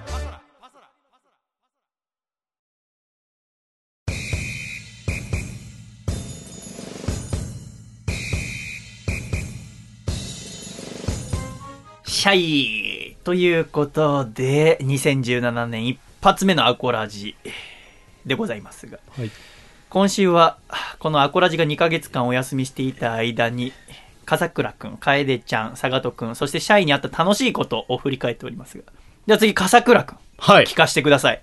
二つ目の楽しかった話。楽しかった話、クリスマス。いいね、クリスマス。ね。娘がね、ち。っちゃいから。はい。小さい。まあ、ながらにう、ん最近あの、アンパンマンにへえ。ハマってるんですね。あれ、奥さんいくつなんですか？あ、えっと、もうすぐ2歳で ?2 す。歳か。はい。もう2歳なんだ。なんですよ。まだ3ヶ月ぐらいのイメージだけど。あ、そっか。はじゃあ人生2回目のクリスマスい。そうですね。2回目ですね。うん。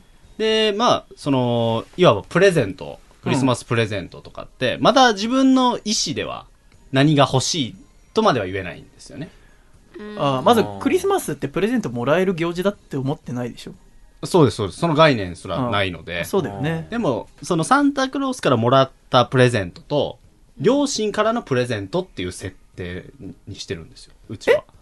あの、絶対本当にいるって思わせるために、あの、うちの嫁さんはそうされてきたみたいな話をしていて、おサンタクロースからのプレゼント。すごいね。で、両親から。親からもらうっていうのはもうはい親からももらえるっていうことにそうですなってたってことかう。ちもそうでしたよ。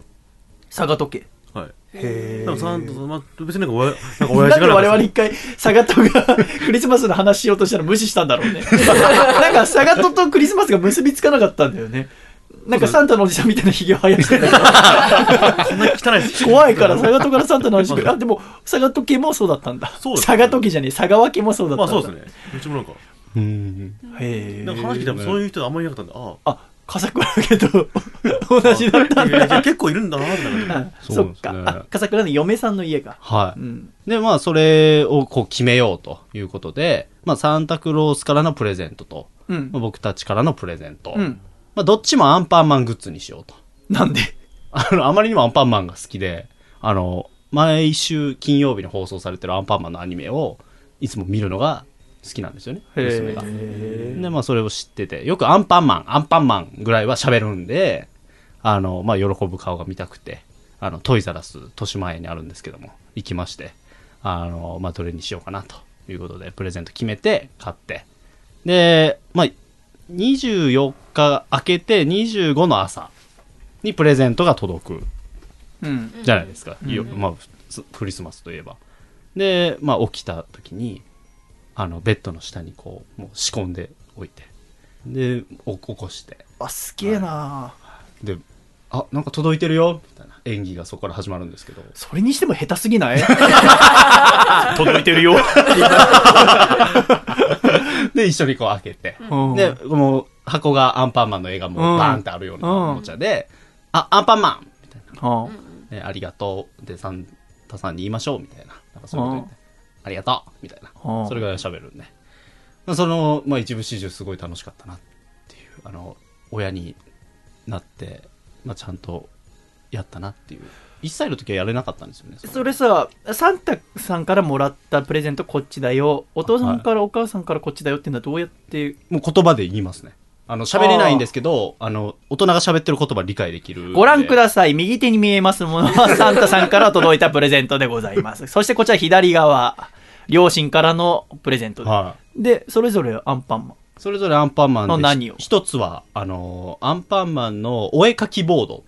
わかる。磁石のやつ？あの、磁石のやつ。持ってそうです。たあの、さーってやれば消せる、あの、白いホワイトボードみたいな。なんか強く押しすぎてなんかずっと後になっちゃうとこができたりするやつね。それもう上げた当初にもうすぐパーってな。あすぐ。はい。後ついちゃったり。あなるんだ。あれわざとかもよ。なるようにできてんの。ああ。親が懐かしいっていうために今の技術だったら平気な気がするよ20 年前でさえだってあれだったんだから。そうですよね。あれずっと変わらずっていうか。あれはいいね。は砂鉄みたいのが入ってんだろうね多分ね。あれいいあれはそれがサンタさんからい。そうですね。で、僕たち親からは、なんかあの、マトリョーシカみたいになってるアンパンマンのおへもちゃがあるんですそれ全部アンパンマン？えっと、全部アンパンマンじゃないんですけど、カップになっていて、カラーの。それをいっぱい重ねて、で、最後、アンパンマンのフィギュアが頂点にいるみたいな。こうその下は何なの？ただのカップなんですよ大きさ、サイズの違うカップで、ミル、ミルフィーユじゃないあですね。それ陶器？陶器じゃないよね。陶器じゃなくプラスチックの、そのタワーみたいにできるっていう。重ねていくと。コップとして使えるの？コップとしてはでも使えないですけど。おもちゃとして？はい、おもちゃとしてなんですけど、まあ頭を使って、こう、大きさ、どんどん小さくなっていくように積み上げれるかどうかみたいな、そういう、なんかあんまりイメージできない。なんか僕その説明で聞くとさ、はい。あるのはさなんか僕が中学生ぐらいの時に流行ったんだけど、はい。黄緑色のカップが12個ぐらいこうやって、あ、ストトトトトトンありました。ピラミッドにして、スタラタタタタンいや、僕いうも今、イメージ、多分、ああいう、ああいう感じだろうなと思いながら。でも違うんだよね。それの積み重ねられないバージョンですよね。サイズが、その一番下は大きくて、で、次小さくなる。違うからか。どんどんだから僕の、小さくなっていえ、楓ちゃんわかんない僕の言ってること。ストトトトトトンありましたスタラタタタタンこうやってあの、ハートのとこ早く稼げる。ありスタラタタタスタラタタタタンって。で、最終的にこう一つにこう、ガーッ。そう、二つぐらい山作るやつ。ストロトト、ストロトト。それの世界大会とかあるんですねありましたね。あ、わかんないんだ。あ。れ流行った時期ありましたよね、確かに。そうあ。れをなんか、鎖で一つにしたりする。持ち運びできる。ベルトとかにつけられるよとか。なんかできた気がするんだけど。だなそうそれが楽しかった。楽しかったですねあそれは受理しましょありがとうございまう。す。いいですね、クリスマスは。はい。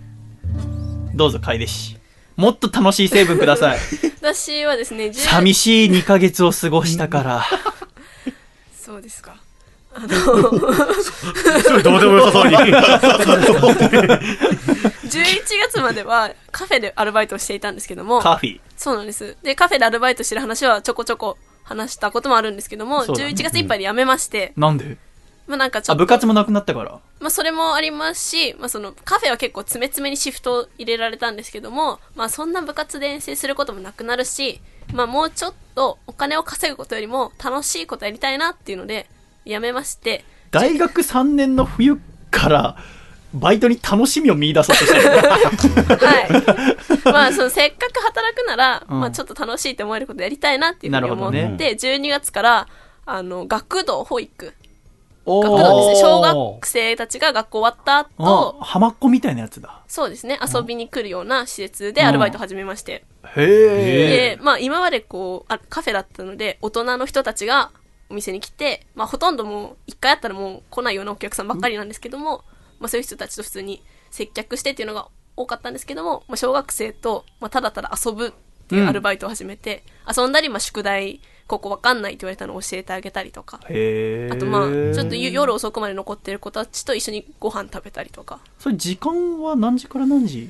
私は基本的に夕方から、夜は一応8時までうん。なので、8時まで。じゃあ1日3時間ぐらい？まあ、3、4時間ぐらいですか3 4ね。時給いくらなんですか？時給は結構高いですね。900何十円とかで。全然高くないけど。あ、でも、まあカフェの埼玉からそう、カフェの時は870円で働いてたので、そっから100円ぐらい上がって、でも全然、その、苦痛じゃなくて、すごい楽しくカフェ苦。痛だったの？カフェ、まあ、まあ、その、たまにこう変わったお客さんが来たりとか、なんかさ、今年のクリスマスじゃないバレンタインデーにさ、去年だ、のバレンタインデーにさ、カフェで一緒にバイトしてる男の子からチョコもらったって話してなかっあー、しま、したかもしたれあのないです、ね。子どうなったの？あの人はですね、かあの人ってあの人は、あの人は、私よりも先にアルバイト辞めて、あやめちゃったの？でも、なんか別にその後も仲良くしてるんですけども、同じアルバイト内で5個上の女の人と付き合い始めて、なんでご好意で会うこといけないように言ったの？なんか、けあ、そそう行くんだと思って。5個なんて全然。あ、でも大学生なの。大、ん？その男の子の方は大学生で、私と、私の1個上ぐらい。だから私が今大学生の女の子と付き合うっあ、そうです、てことでしょ？そうです、そうです。変じゃないでしょ？あ、そっか。変変だな。27、8と22。だ差が？まあ多分年逆だあん性別逆だったら多いかもしれないですね男の人が年上で女の人が大学生っていうのああ、はそれ聞くね。よく聞きますけど、うん逆一番いけすかないやつね。彼氏を車で迎えに来たりそうああそうそうそうあれ、いけすかない。結構しないのさ、あれ。うんそう うんそれが今やってる。週何回ぐらい行かれてるんです週3回ぐらいですかね、うん23回ぐらいなんか私もその、横浜浜っ子っていうね、そのうん、学童保育のことを、小学生の時言ってましたけど、なんかそんな大学生ぐらいのお兄さんお姉さんっていなかったけどね。そうですか結お母さんぐらいの年の人がうん何人かいたぐらいかな。あんま一緒に遊んだ記憶ってない。えー友達とドミノをやったりとかして。うんうん。うんでも遊ぶん？そうですね。一緒にレゴ作ったり絵描いたりええあ、レゴとかあんの？レゴとか結構遊具もえ遊具充実してんの？そうですね。遊び道具も多くて、なんかうちの浜っ子始まったばっかで、ちょっと僕が小学3年生かなんかで始まって、全然おもちゃがなくてう、ん。なんか募集してた。くれる方いらっしゃいませんか？で少しずつ集めてなんかやってた覚えがありますけどあそうなんだ。今充実してるんだ。それが今楽しい。楽しいですね。あいいですねはい。遊んでいいですね。頑張ってください。ちょうど僕今ちょっと考えたのはコーナーで子供の声使いたいコーナーがあるんですけど隠し撮りできませんかね？ちょっと言う何々君ここ読んでくれるかな？レコーダーも。怪しい。ダメだ、ダメだろうな。サガトッチ、楽しかったことを2016聞かせてください。楽しかったこと、すまあ、す去年の12月の話なんですけど、その18日にその大使堂商店街で、うんまあその、試合ししたじゃないですか。した。で、した後に、その、かさんと、その、大使、あの、三軒茶あたりで、その、ポスター、あの、あのバサの12月25日後楽園ホール大会のポスター貼ってみ、くれる店探してたんですよ。まあ、うんなるほど、ね。俗にポスター営業って言うんですけど。うん。で、それで行ってて、でまあ何回か飲み屋とかもあったんですよ。その、シャイさんが教えてもらった、その、た、早川っていうあの、うん。立ちジンギスカンね。の話で、3、4軒目ぐらいから、3、4軒ぐらいで、大マスっていう立ち飲み屋だったんですよ。なんか、はい串揚げはいはい。系がある、なんかの、なんか。あっちの行ったことあるよ。あります？うん。あ大阪系の人がやってる人だはいよね。。そうですね。あそこで貼ってもらったんですけど、で、なんかこうす、で、結構長くいたんですで、結構楽しく話してて、なんかそのなんか、なんか、みゆちゃんやってる人って言って話し、話したんですよ。で、うん誰ですかって言ったら、大志です。え、大志？大志ってあれ？と思ってて、あの、ちなみにバンドき、なんですかって言ったら、サイコロシェームの大志って言って、え、あの、サイコロシェームと思って、結構僕、その、小学校の時やっぱ、サイコロシェームって僕、小学校の時に、その、やっぱ、うち、あの、ケーブルテレビがあったんで、お音楽系のチャンネルとかでうん、毎回やってたんですよ。だから、ちょっと、いや、結構好きだったんですよ。うん。だからそれが結構その、嬉しくて、で、やっぱそういうの、そういうバンド話とかし、音楽の話とかして、それが楽しかったっていう、音楽系の。会えたんだ。その、そうそう大好き好きだった。人とその大志さんってと、その、会えたのが楽しかったっていうのが、会えたの会えて、楽しかった。会えて、その、はお話できたのが楽しかった。っていうことで。でも、いや、プロレスね、工業、あの、路上プロレス終わって、はい。で、いろんなところでポスター貼ってもらえて嬉しい。で、貼ってもらって、その場でいろいろお酒とか飲んで、ですね隣にいた方と話していったら、それが昔自分が好きだったアーティストだった。で、まあ感情は？で、まあ、まあ、そういう、結局その、最終的にその一日がでも楽しかったっていうことで。一日ね？ねああ。一日？かい。まあ。まあ、そういう出会いもあって、で、そうんの、シャイさんに読んでから、そうそういうお店教えてもらったりとかで、うんまあ、楽しかったっていうことで、あの、大丈夫ですかね？そうだね。まあ、一日がね、頑張った。よし、セーフ仕方ないな。セーうんだいぶ反対甘いね、俺。まあ楽しかったこと。私はそのさっき榎谷先生の話あったけど榎谷先生ってすごくしゃくれてるんですよ。で私もしゃくれててで榎谷先生は画材漫画家だから買いに行く時武蔵美術大学に買いに行くって話してたのねあ武武蔵美にの購買っていうのなんかあってそこで買うらしいんだけど、はい。そこにガチャポンがあってうーんそのガチャポンの中にしゃくれるプラネットっていうのがあったそれは何かっていうと動物がみんなしゃくれてるっていうライオンとか、はい。ワニとかがしゃくれてんだってそれを見て榎谷先生は激怒したんだってしゃくれで笑うんじゃねえっつって。どうせ、なんかこう、イケイケの企画部、ね、トミーかなんかから出してんだけど、どういうガチモン作りますみたいな話。で、榎谷先生が想像してたのは、なんか一番末端のいじられ役みたいなやつがいて、おい、ちょっと田中、お前なんか案出せよ。なんかねえのかよ。つって。動物がいいと思います。ね動物だけじゃ面白くねえだなんか動物になんかさせろよ。うんじゃあ、しゃくれさせるのはどうでしょうか？しゃくれてんの面白いそれみたいな感じで作られたんじゃないかっていう予想を、えのきや先生がしてて、で、私もそれ聞いて、その、しゃくれさせられた動物たちが、かわいそうになっちゃって、もう僕で買い占めようと思ったわけ。日本中のやつを。で、いろんなとこを見て回ったの、秋葉原、新宿、渋谷。うんでもね、ちょっと遅かったみたいで、榎谷先生が紹介してくれた時には、もうどこにもなかったん、しゃくれるプラネットが。うんだから、あーちょっと情報欲しいなと思って、しゃくれるプラネットの歌も作った。コマーシャル風の。ちょっとそれを一回お聞きください。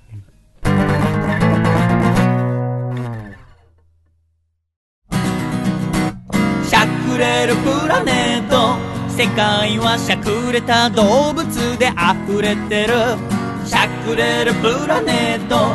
僕らはしゃくれた動物と暮らしてる。ライオン。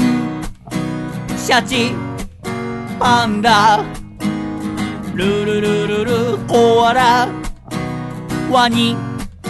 ミヤキャット全6種。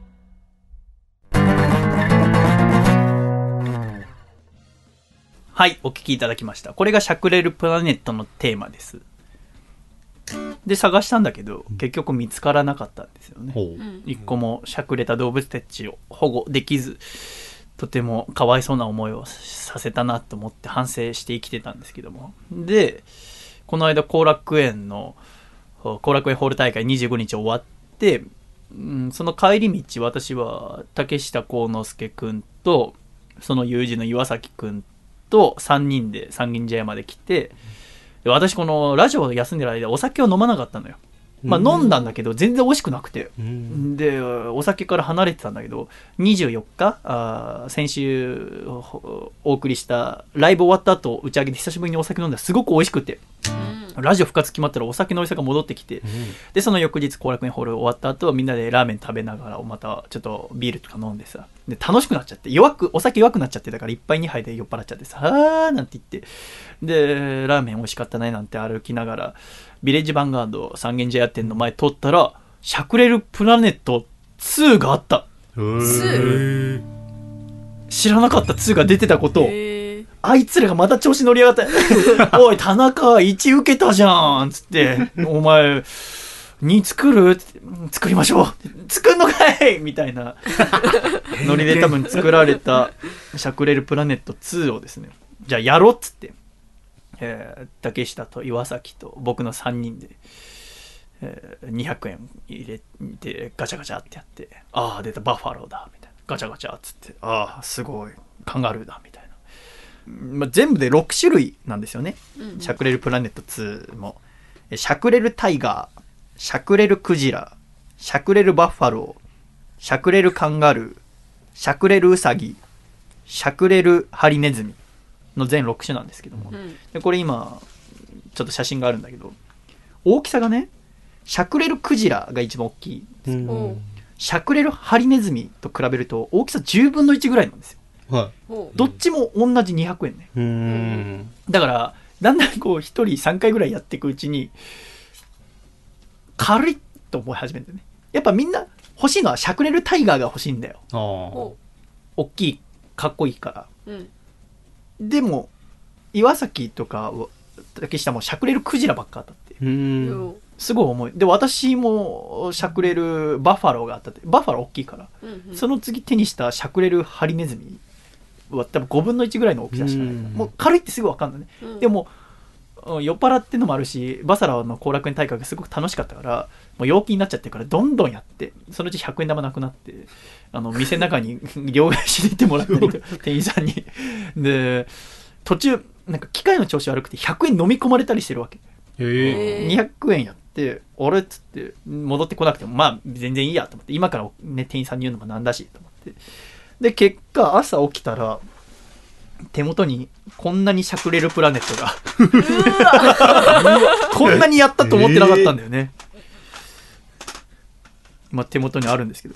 これ見てほしいのはしゃくれるハリネズミが3匹もいるっていう。ハリネズミ。わかりづらい。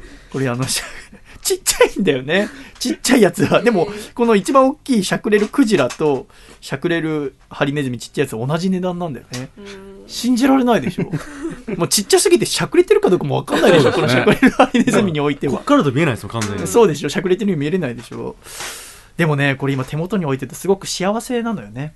なんか、しゃくれてたっていいじゃんって思うんだよね。そっか、佐賀とくんも笠倉もほぼ顎ないもんね。まあ、そうですねう。ん、かわいそうに。しゃくれてるだけでこうやって商品化までしてもらえるのに。だから、しゃくれてるプラネット3の時は、シャイっていうのも入れてほしいんだよ。僕、なんか、犬とか猫に混じって、僕いたらいいなと思ってね。で、これがまあ、朝起きたらあったわけ。何回やったかも覚えてない。確か、岩崎なんかは、クジラが多分4頭ぐらいいたはずなんだよ。全然タイガー出なかった。結局出なかった、誰もね。で、翌々日ぐらいになって、また、その、うん、うん三軒茶屋のビレバンの前通った。したら、2がもうなかった。へえー人気あんだと思ってもうなくなっちゃう。したら、1があった。楓ちゃんがね、以前、1が普通に売ってた時うん見つけてくれて、しゃくれるパンダをプレゼントしてくれましたけど。ですねで、やってみようと思って、手元を見たら、私500円玉が4枚財布の中あって、でも100円玉が1個もなかった。うんだけど、なんか店員さんに両替してくれっていうの悪いなと思って、コンビニ入って、98円の肉団子、お惣菜を買ったのよ。ほね。で、400円お釣りもらって、じゃあ、1回200円だから2回やろうと思って、カションカションって2回えー200円入れて、出たのが、しゃくれるコアラ。おー。う今ここにありますけどコアラも小さめですコアラも小さいんですよしゃくれてま。す親指の第一関節ぐらいの大きさですね。で、しゃくれてますね。まあ、可愛いかと。うんただ、ガシャンって言って出てきた時持った瞬間に、あ、軽いと思った。うん。軽いと思って、このしゃくれプラネット1で小さいのは、しゃくれるコアラとしゃくれるミーアキャットなんですよね。うん。で、私は、あしゃくれるシャチが欲しかったんですあね。あ。しゃくれるシャチ、しゃくれるライオン。で、一番欲しかったのはしゃくれるワニね。うん。大きくてかっこいい。うんで、じゃあもう200円入れて、えーしゃくれるワニが出たらいいなと思って、カションカションって入れたんですよ。で、ガチャガチャって出てこないんですよ。うんいくら回しても。うん反対回しにしても、また100円が戻ってきもしない。うんいや、飲み込まれちゃったんですああっつって。でも、もう100円玉ないし。店員さんに言うかと思って、こんなことで言いたかないけどさ、でもまあ、い言わないと、この後やろうと思った人も、まあなっちゃう可能性があるからって言って自分の心なだめて、で、お店の中入っていって、で、店員さん、私と同い年ぐらいの身長すごく高い髪染めた方で、ちょっとガチャポンが100 200円入れたんですけど出てこなくて、そしたら店員さんが、まあよくあることなんだろうね。あーっつって、あーきっと多分、こう、取っ手口のところに引っかかってんだと思います。って言って、スッと出てきてくれて、申し訳ございませんって言ってきて、で、鍵で、うんガチャガチャを回すところの上に100円玉入れるじゃないですか。だからあそこに引っかかってることが多いんだろうね。そこ鍵開けて、ガッて開けて、歯車の間見ても100円玉がないのよ。その時に一瞬よ。すごく優しい店員さんだったんだけど、一瞬背中から、この人本当に100円玉入れたのかなって雰囲気が出たんだよ。もわっと。で、それで、あれ、これもう100 200円入れられたんですよねって確認されて、入れたんです。って言ったら、うん。って言って、カプセルが入ってるボックスを取り出してくれて、もう残り少ない、残り5個ぐらいしか入ってなかったんだけど、うんこっから一つお選びくださいって言われて。ただそのガチャガチャにも種類あってさ、その、シャクレルプラネットのガチャガチャは中が見えないタイプ。全部が黄色とか蛍光ピンクのやつで囲まれて中は見えないんだよねだからあじゃあ何の気兼ねもなく手をこうスッと入れてじゃあ1個取ろうと思って取った瞬間に感じた軽いねあっと思って。これしゃくれるミーアキャットもしくはしゃくれるコアラだと思って。一回手もこうボックスから取り出されるぐらいのところでちょっとなんか足くじいたぐらいのうって停止崩してもう一個違うの取ったらしゃくれるワニが出たわけ。で帰り道もう帰り道に開けちゃうじゃん。歩きながうん。店員さんにありがとうございます。って言って今手元にここにあります、しゃくれるワニ。なぜでしょう？素直に可愛がれない。やっぱ私が一回、やっちゃいけないですよね。まあ、別に中を選んだわけじゃないんですけどね。なんか、ちょっとチョコ材なことしちゃったなと。でも、それもひっくるめて楽しかったなって思ってます。長いハンドルが急に切られ急に途中で思い出した。楽しい話だ。っ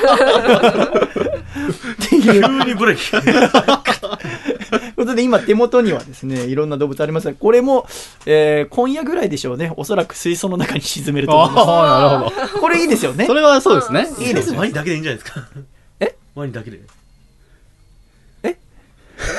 あれ？僕一個一晩中ぐらい考えたんだけど、どこに飾るのがいいかな。かわいそうだもん。しゃくれてる仲間たちは、あ一箇所に集めてあげないと。うん一人ぼっちは僕だけでいいよ。ということで、えーここまで2つずつ披露してまいりましたが、いい感じですね。えー非常にいい感じに今、恋の話聞けております。ありがとうございます。では、ここで、え1曲お聴きいただいて、ラスト3つ目の楽しかった話に行きたいと思います。では、その前に1曲お聴きください。細身のシャイボーイで。恋なんてしなくて。弱気に聞くのビートルズ。酒とビートルズ。つまみなんていらないわ。教えておくれビートルズ。頼むビートルズ。慰めなどいらないわ。恋なんてしなくて。生きてゆけるって笑っていなしたらいいんじゃない恋なんてしなくて。満ち足りてるってさらで言えんならいいんじゃない？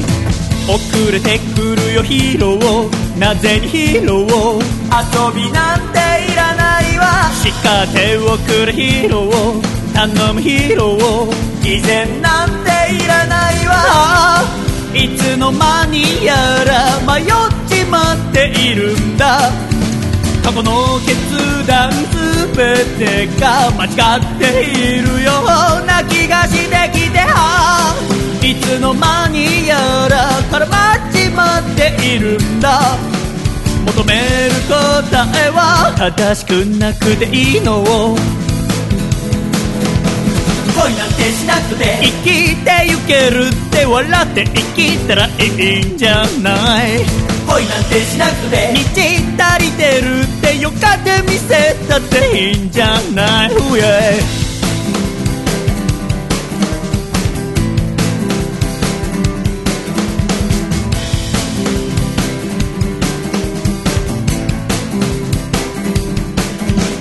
ああ夢であるなら早く覚めてほしいな。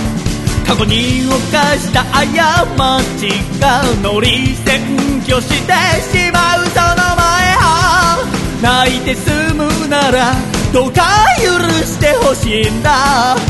取るに足らぬプライドが体蝕んでしまうその前。はいはいはい。恋なんてしなくて死ぬことないって歌ったって誰にも響かない。だからだって嘘の歌詞を書いたってそんなんじゃ私踊れない。恋なんてしなくて。生きてゆけるって笑っていなしたらいいんじゃない。恋なんてしなくて。満ち足りてるってさらで言えんならいいんじゃない。恋なんてしなくて。恋なんてしなくて。恋なんてしなくて恋なんてしなくて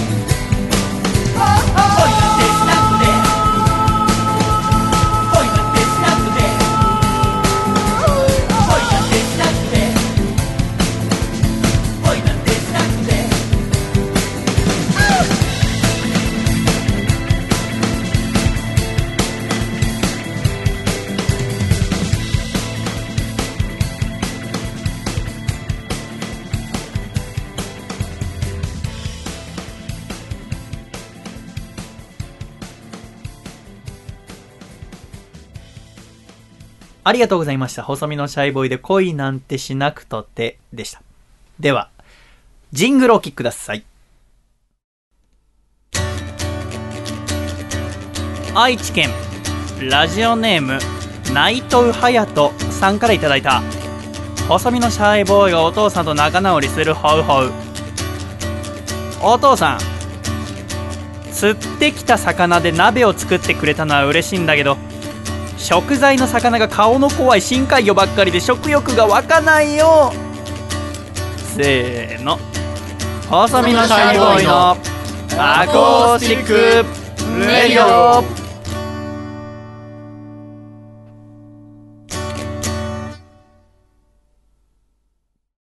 シャイということで第137回アコラジをお送りしてるわけでございます。あの私この137回ね2ヶ月ぶりにこうやって皆さんと収録できてね今こうやってラジオ聞いていただいてるわけでございます。どういうラジオを作ろうかなって考えてていろいろ作り込んでやろうかなと思ったんですよね。ただそうじゃなくてせっかく2ヶ月ぶりに帰ってきたんだからゆっくりと楽しかったことを喋って、うん、のんびりする回にしようと思ったんですね、でも今こうして喋っていてなんかここにいる スタジオの中のみんながだんだん体調崩し始めたみたいでみんなこの一回曲になるとみんな鼻かんで水飲んでよしよしってこれなんでなんでこんなことになっちゃったんですかね。僕はもっとね今日皆さんき来る前にね、はい。スイーツを買っておいて、食べてもらってねねで楽しく始まったはずだったんですけどね坂田さん。なんででしょうね。なんでこんなに楽しいこと喋るのがこんなに辛いんでしょうか。わかりませんけど。しかし多分リテイクさせた。からねいやキャンセル。いやあれだって嬉しかったって言ったんだもん。嬉しい僕は。も楽しいも同じようなもんじゃない？まあそこはほ では笠倉くんのうわ。楽しかったことえー。3つ目聞かせてください、楽しかったこと。あー、うーんと、映画を見に行ったんですけど、うん。あのーいわゆるその SNS で話題になっていてあのー、ノーネンレナさんが芸名をノンに変えて、うん初めて主演として、えー、まあ、アニメ映画を撮ったというニュースがあって、うんどうやらそれが口コミですごいいい映画らしいことが広まっていたんですね。で、小さな劇場ばかりで公開していて、それがもうすぐ満席になってしまうぐらいで。で、どうやらその2017年になってからは拡大して公開していきましょうみたいな。なんかそういった噂を聞いていたんで、どどんなもんじゃい？と思って、足を運んで見ましたね。で、なんかさ私、その君の映画に対する姿勢をはい。過去2年半ずっとバカにしてきたけどさ、は SNS で話題になんなきゃ君見ないじゃんか。いやいや、そんな、そんなことないですよ。そんなことなくないでしょ？そんなことなくないじゃないですか。まあでもね最近よく思うんだけど、はいそれってでも今の若い子はその方が主流なんだろうなって思うんだよね、誰かが面白いって言ってだからもともとはそうだったしラジオとかテレビで映画の、ねあったけど今は SNS でもっと近い人だったりあとは好きなアーティストが言ってたからっていうのもそうですね。うん。他のと肩を並べるもしくは上に行くぐらい好。きな人が好きって言ってたからまあ映画評論家の人の専門的な知識はもちろん今だにあるけど、うんそういう好きな人が言ってたからっていうのはうん大いにあるんだろうなと思うから、そうですねもう笠倉をバカにするのはやめようと思ってありがとうございます。まあなんか YouTuber とかもそうですもんね。あの商品を紹介して、そうかそうかその人があ、言ってるんだったらじゃあ買おうとか。ただね僕が笠倉ではまだ飲み込めてないのは笠倉の場合はそれを見てどんなもんじゃいと思いましたって言うじゃんだから上から行くじゃんいや、今、今違うなと思ったんですよ。だから、そこで。あ、僕違う道走ってるこれはと思って、そこはちょっとあるんだけど、まあかけましたけども。まあ見に行ってどうだったんですか？もうシンプルに好奇心で、どんな映画なんだろうな。僕原作の漫画が好きで、あ、そうなんですね。アクションに乗ってた時そうですよね。漫画が原作のアニメで。で、見に行って、ま泣いてましたやっぱり、あの、いろんな泣きましたね。ねでいいじゃん、はい。なんで自分を俯瞰で見た 第二の自分が今旗から見た笠倉が泣いてましたね。気づいたみたいな。ちょっとごめん。ごめんね。話の腰折るよでも君の言い方はおかしいよね。そうです。泣いてたんだ。泣きましたよ。泣いてたんだね笠倉が。か笠倉という男どっから見てた今お前自分のことを？ね。映画館のあのフィルムがファーって出る明かりのこの部分で後頭部だから分かんないじ まあいろんな年代の方見に来られてて、うん、どこ見に行かれたんですか？あのテアトル新宿という映画館があるんですけども、そこで見に行きまして。うん。でまああすごいこの空間にいるのが楽しかったなっていう思いが映画が見終わった後にありましたね。その涙もあり、うん。まあ、そういう空間でこうもともとクラウドファンディングというあのうん。こう皆さんからね、うん。まあ、募金形式でネットでこう募って公開された映画とかなんかそういうのもありああなるほどなと。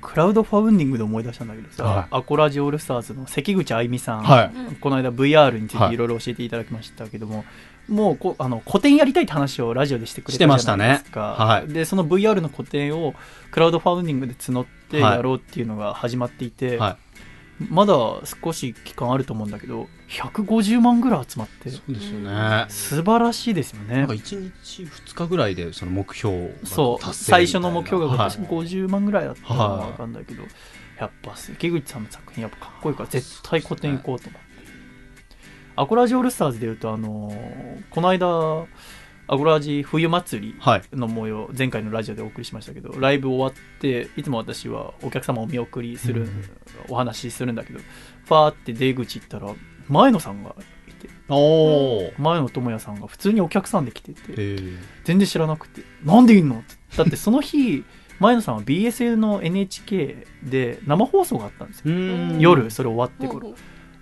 どうするんですかっつって「いやこれから行くんです」すごいアコラジジャンキーだよと もちろん嬉しいけど心配になるぐらい。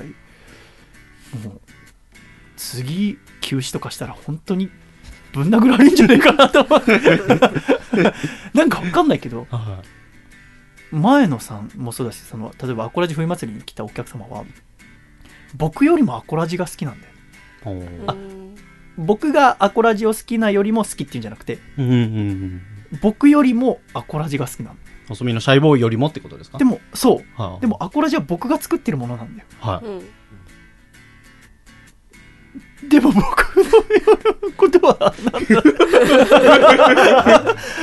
だ それがこここの年あの暮れに初めて感じた感情、こんなことあんの？と思ったこと。面白いなと思いましたよ。ねじゃあ楓ちゃんラスト。楽しかったこと。私私はですね大学3年目ですけど、うん。まあなかなか大学内にそんなに友達はいないんですよね、まあ、テコンドー部の、そんなことないよ楓ちゃんだってあのテコンドー。の、ねまあ、テコンドー部の子たちとは竹下なんてですけど。一人もいないんだよ。ああそうです。か。そんなことないそんなことないじゃないです。か。うん、でもこうテコンドー部の子以外とあんまりこう遊びに行くとかはしなくて、大体こういつもお昼もテコンドー部の部室で誰かいる人と一緒にご飯食べて、で、まあ、夜ご飯食べに行くのも大体部活の子たちでっていう感じで、まあ、ただ高校の友達とは、まあ、数名仲いい子がいて、うん。もう未だに仲いい子がいて、その中でも特に高校の時はそんなに仲良くなかった子と、うん。大学に入ってから仲良くなったんはですよ。別の大学なんですけど、まあ、東京の大学に彼女は通っていてで、まあ、そんなに距離も遠くないしっていうので結構遊ぶようになって。でただその子も大学3年になってこう資格の勉強とかを始めて、まあ、ちょっと忙しくてなかなかこう会って遊ぶってことは少なくなってきたんですけどもまあその、まあ、あんまり会う機会もないからって言ってこう手紙の交換を始めたんですね。文通？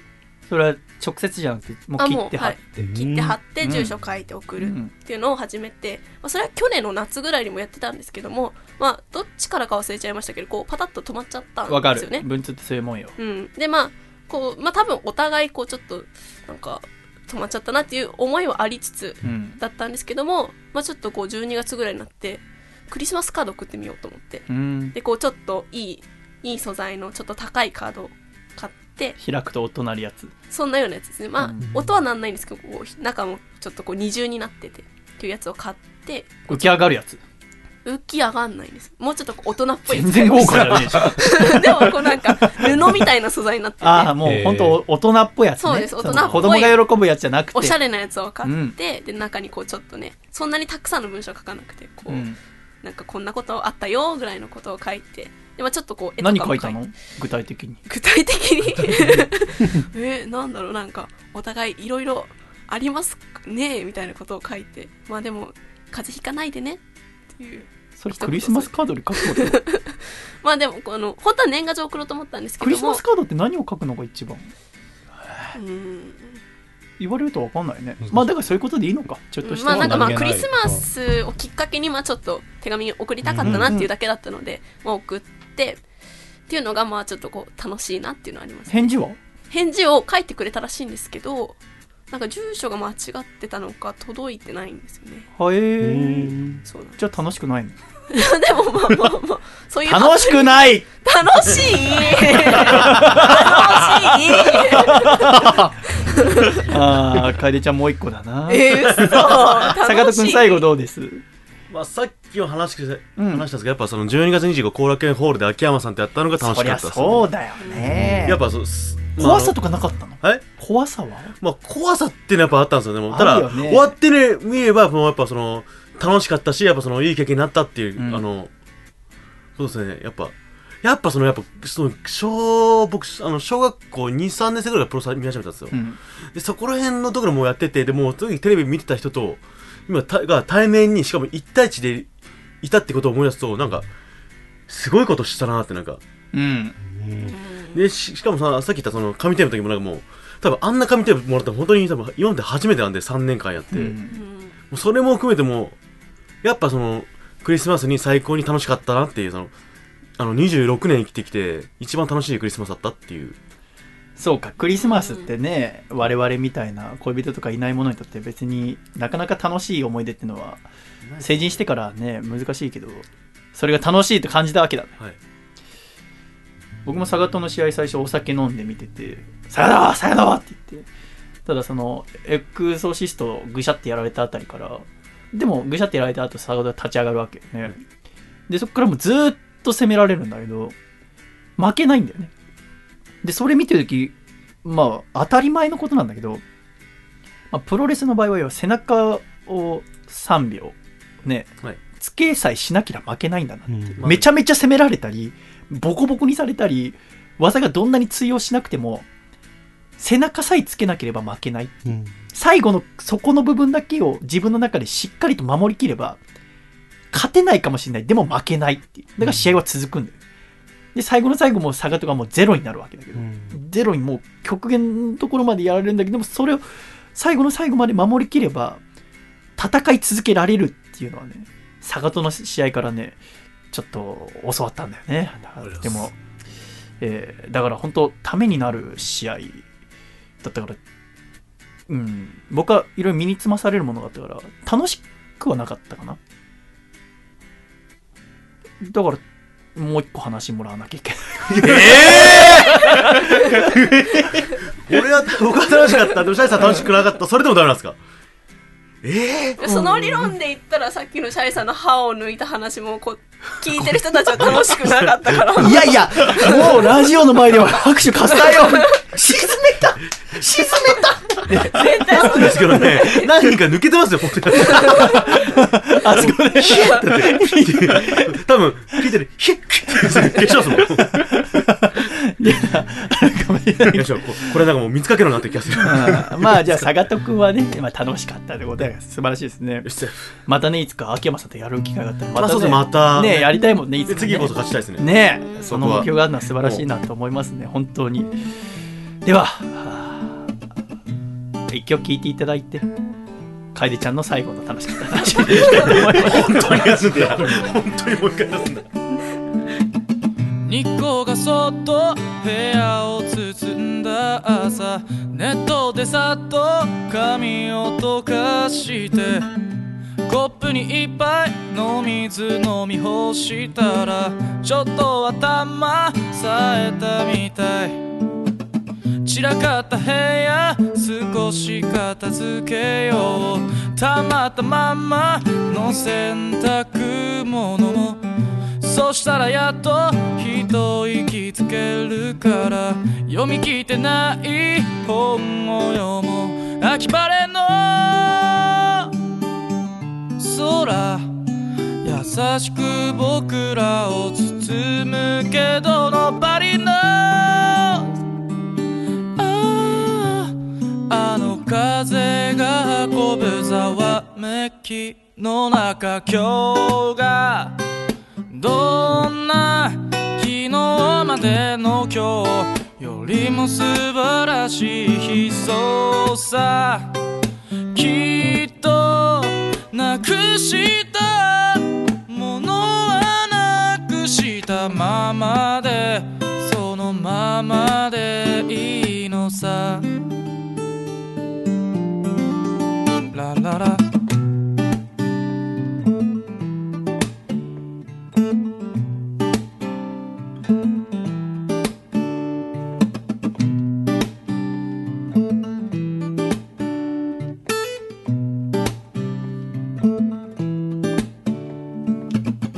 特急に乗って揺られてる僕にはなぜ生きてんの？かは分かりゃしない。右手でキュッと掴んだ君の手はちょっとヒヤッとしてたみたい。バレバレの嘘。君は笑顔のまま部屋を出る夕暮れの今だけが今のきらめきだから今日がどんな昨日までの今日よりも素晴らしい悲壮さ。きっとなくしたものはなくしたままで。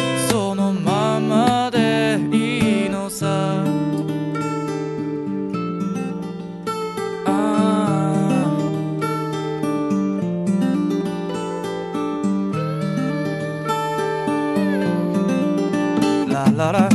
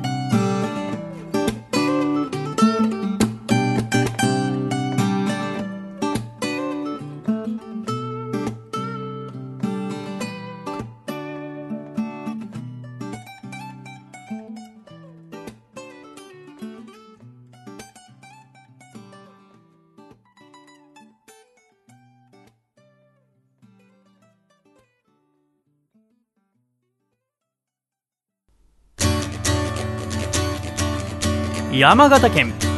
ラジオネームベネットは静かに暮らしたい。さんからいただいた。細身のシャイボーイがお父さんと仲直りする方法。お父さん。いやーアコラジがついに復活するのか。お父さんはここ何年かずっとこの番組のジングルだけで食いつないでいたからなって。この番組のジングルだけを収入源にするのはやめてよ。せーの。細身のシャイボーイのアゴーシック。レディオ。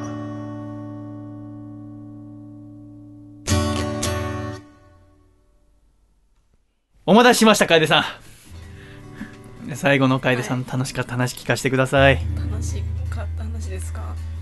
あの、うん、まあまあ最近見つけた楽しみみたいな生活の中でなんですけど、うんうん私この冬コンビニおでんデビューをしまして。あ私まだデビューしてない。そう私え？なんか高校生の時とかみんな買い食いしてたのを、うん。ですけど私はなんかこう抵抗感があってあ買えなかったんですよね。あああわかる。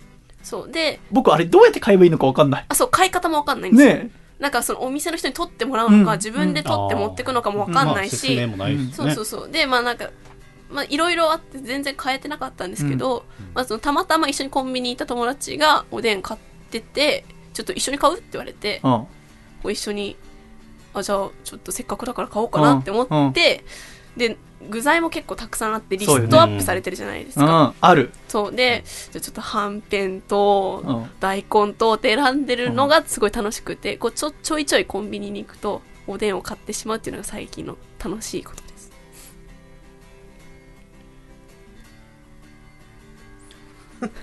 あのおでんを食べるときにさおはい。僕ももし何を取るって言われたら、うん。はんぺん、うん。卵卵。大根大根。ちくわぶとちくわぶかは取らんにするかなと思って。あまあ白滝を入れたりとかするかなと思って。うん。ただそれこそね1年前ぐらい誰のラジオか忘れたんだけども おでんの大根が美味しいって思い込んでるだけじゃないですかあどのパーソナリティだったか忘れたけどそれを聞いた瞬間から僕は本当に大根おでんのやつ美味しいと思って食べてんのかなって思うようになっちゃったんだよね、うん。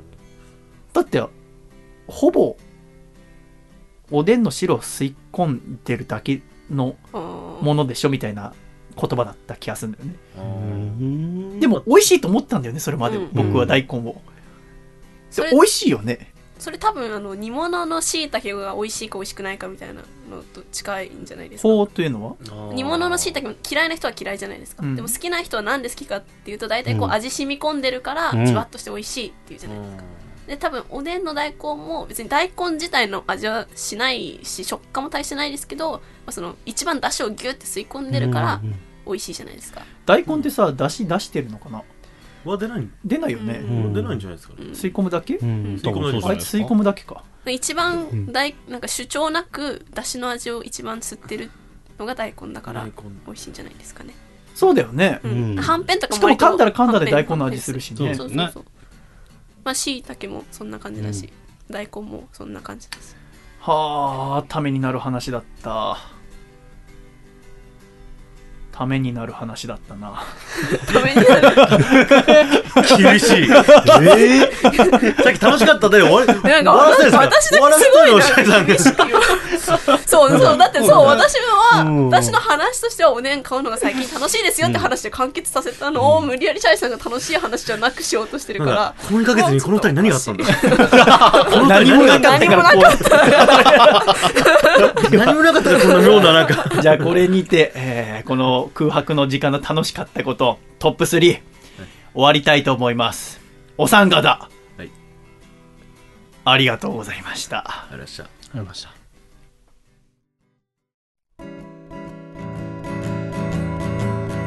細身のシャイボーイ細身のシャイボーイ細身のシャイボーイ Oh yeah 細身のシャイボーイ細身のシャイボーイルールー第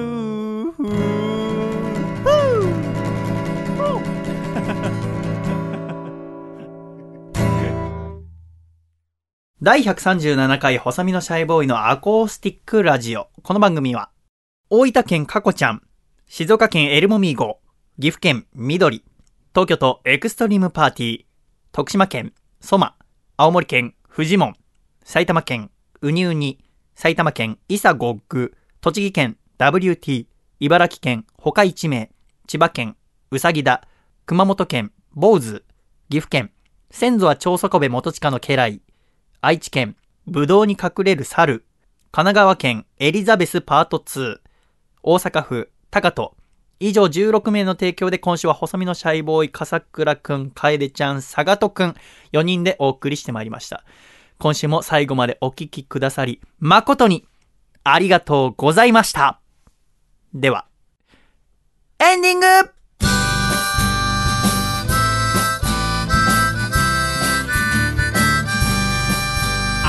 かいシャイということで、第137回細身のシャイボーイのアコースティックレイディオもエンディングでございます。お三方、はい、はいありがとうございました。はいありがとうございました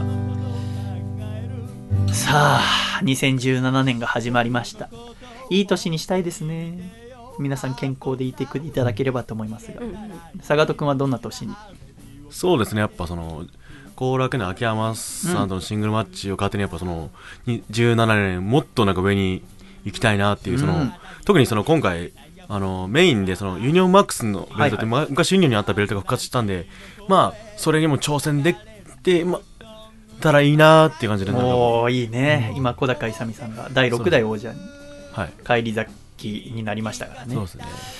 さあ、風倉君と楓ちゃんはどうです？僕はそうですね、あの、今年2月に初めて通った企画書がテレビで放送されるので、うん。それを皮切りにちょっとどんどん企画書を通していきたいなと。いいね。ぜひそれを放送される時いろいろお知らせさせてください、楓ちゃんは？私は3月に就活が始まるのでちょっと働くべく頑張っていこうと思います。あそうおかいろいろ頑張んなきゃいけないんですね私はやっぱ、まあ、今回楽しい話をいろいろしたんですけどなんか楽しい話ばっかしてたいんですよね。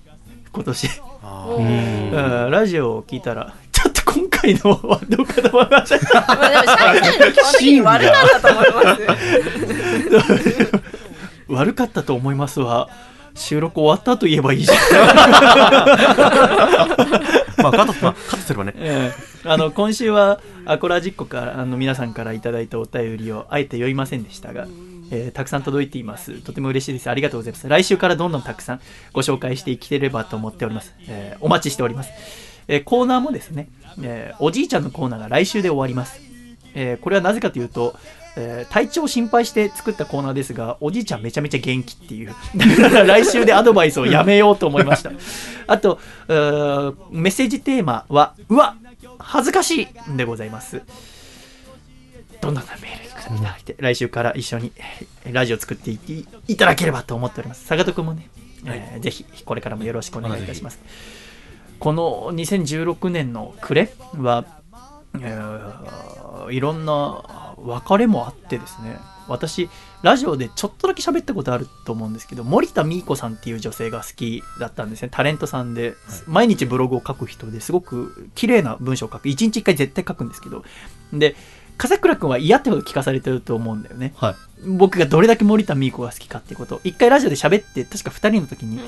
で編集をしてる時にあまりに私の熱が強すぎたから全部カットしたことがあったのね。一回私がまだ学生で進路に悩んでいる時に造船所九州長崎の造船所行って帰り博多空港で待ってる時に椅子の隣に座ったのが森田美子さんだった森田さんは福岡でラジオのレギュラーがあってで勇気出して「はじめまして」って毎日ブログ読ませていただいてますって言った時に「ありがとうございます嬉しいです。これからも。お仕事あ多分サラリーマンだと思ったと思うんだけど、うん。頑張ってくださいねって言われてそれがすごく嬉しくて私のがいつかラジオで森田美子さんと一緒にラジオやってみたいなと思ったんですよね。だからその福岡の番組とかちょっと聞いた時に僕だったらもっと楽しく喋れるのになとかいろいろ思ったりして、そんなことを楽しみにしてたんですけどもその森田美子さんが11月末で芸能界を引退されるっていうことをブログで発表してで渡辺えーグループから抜けて今はもう全く外に出る仕事をしなくなってしまったんですね。その時にやっぱりまあさっきの坂戸君の話じゃないですけどやっぱりずっと立ち会い続ければ続くしまあうやめるっていう考えたことまた新たなステップっていうのはもちろん分かるんだけどもなんか私はまだ頑張って立ち続けていきたいなっていうのとあー森田さんにもこれから元気でいてほしいなって思ったそんな、えー2016年のクレスそして2017年の年始でございます、えー私の目標は楽しいラジオを作り続けるそして200回まで完走するというところでございます皆さんぜひ最後まで楽しんでいっていただければと思います。今週も最後までお付き合いありがとうございました。では行くぞ。123シャイ。また来週。楽しい回だったねだったよね。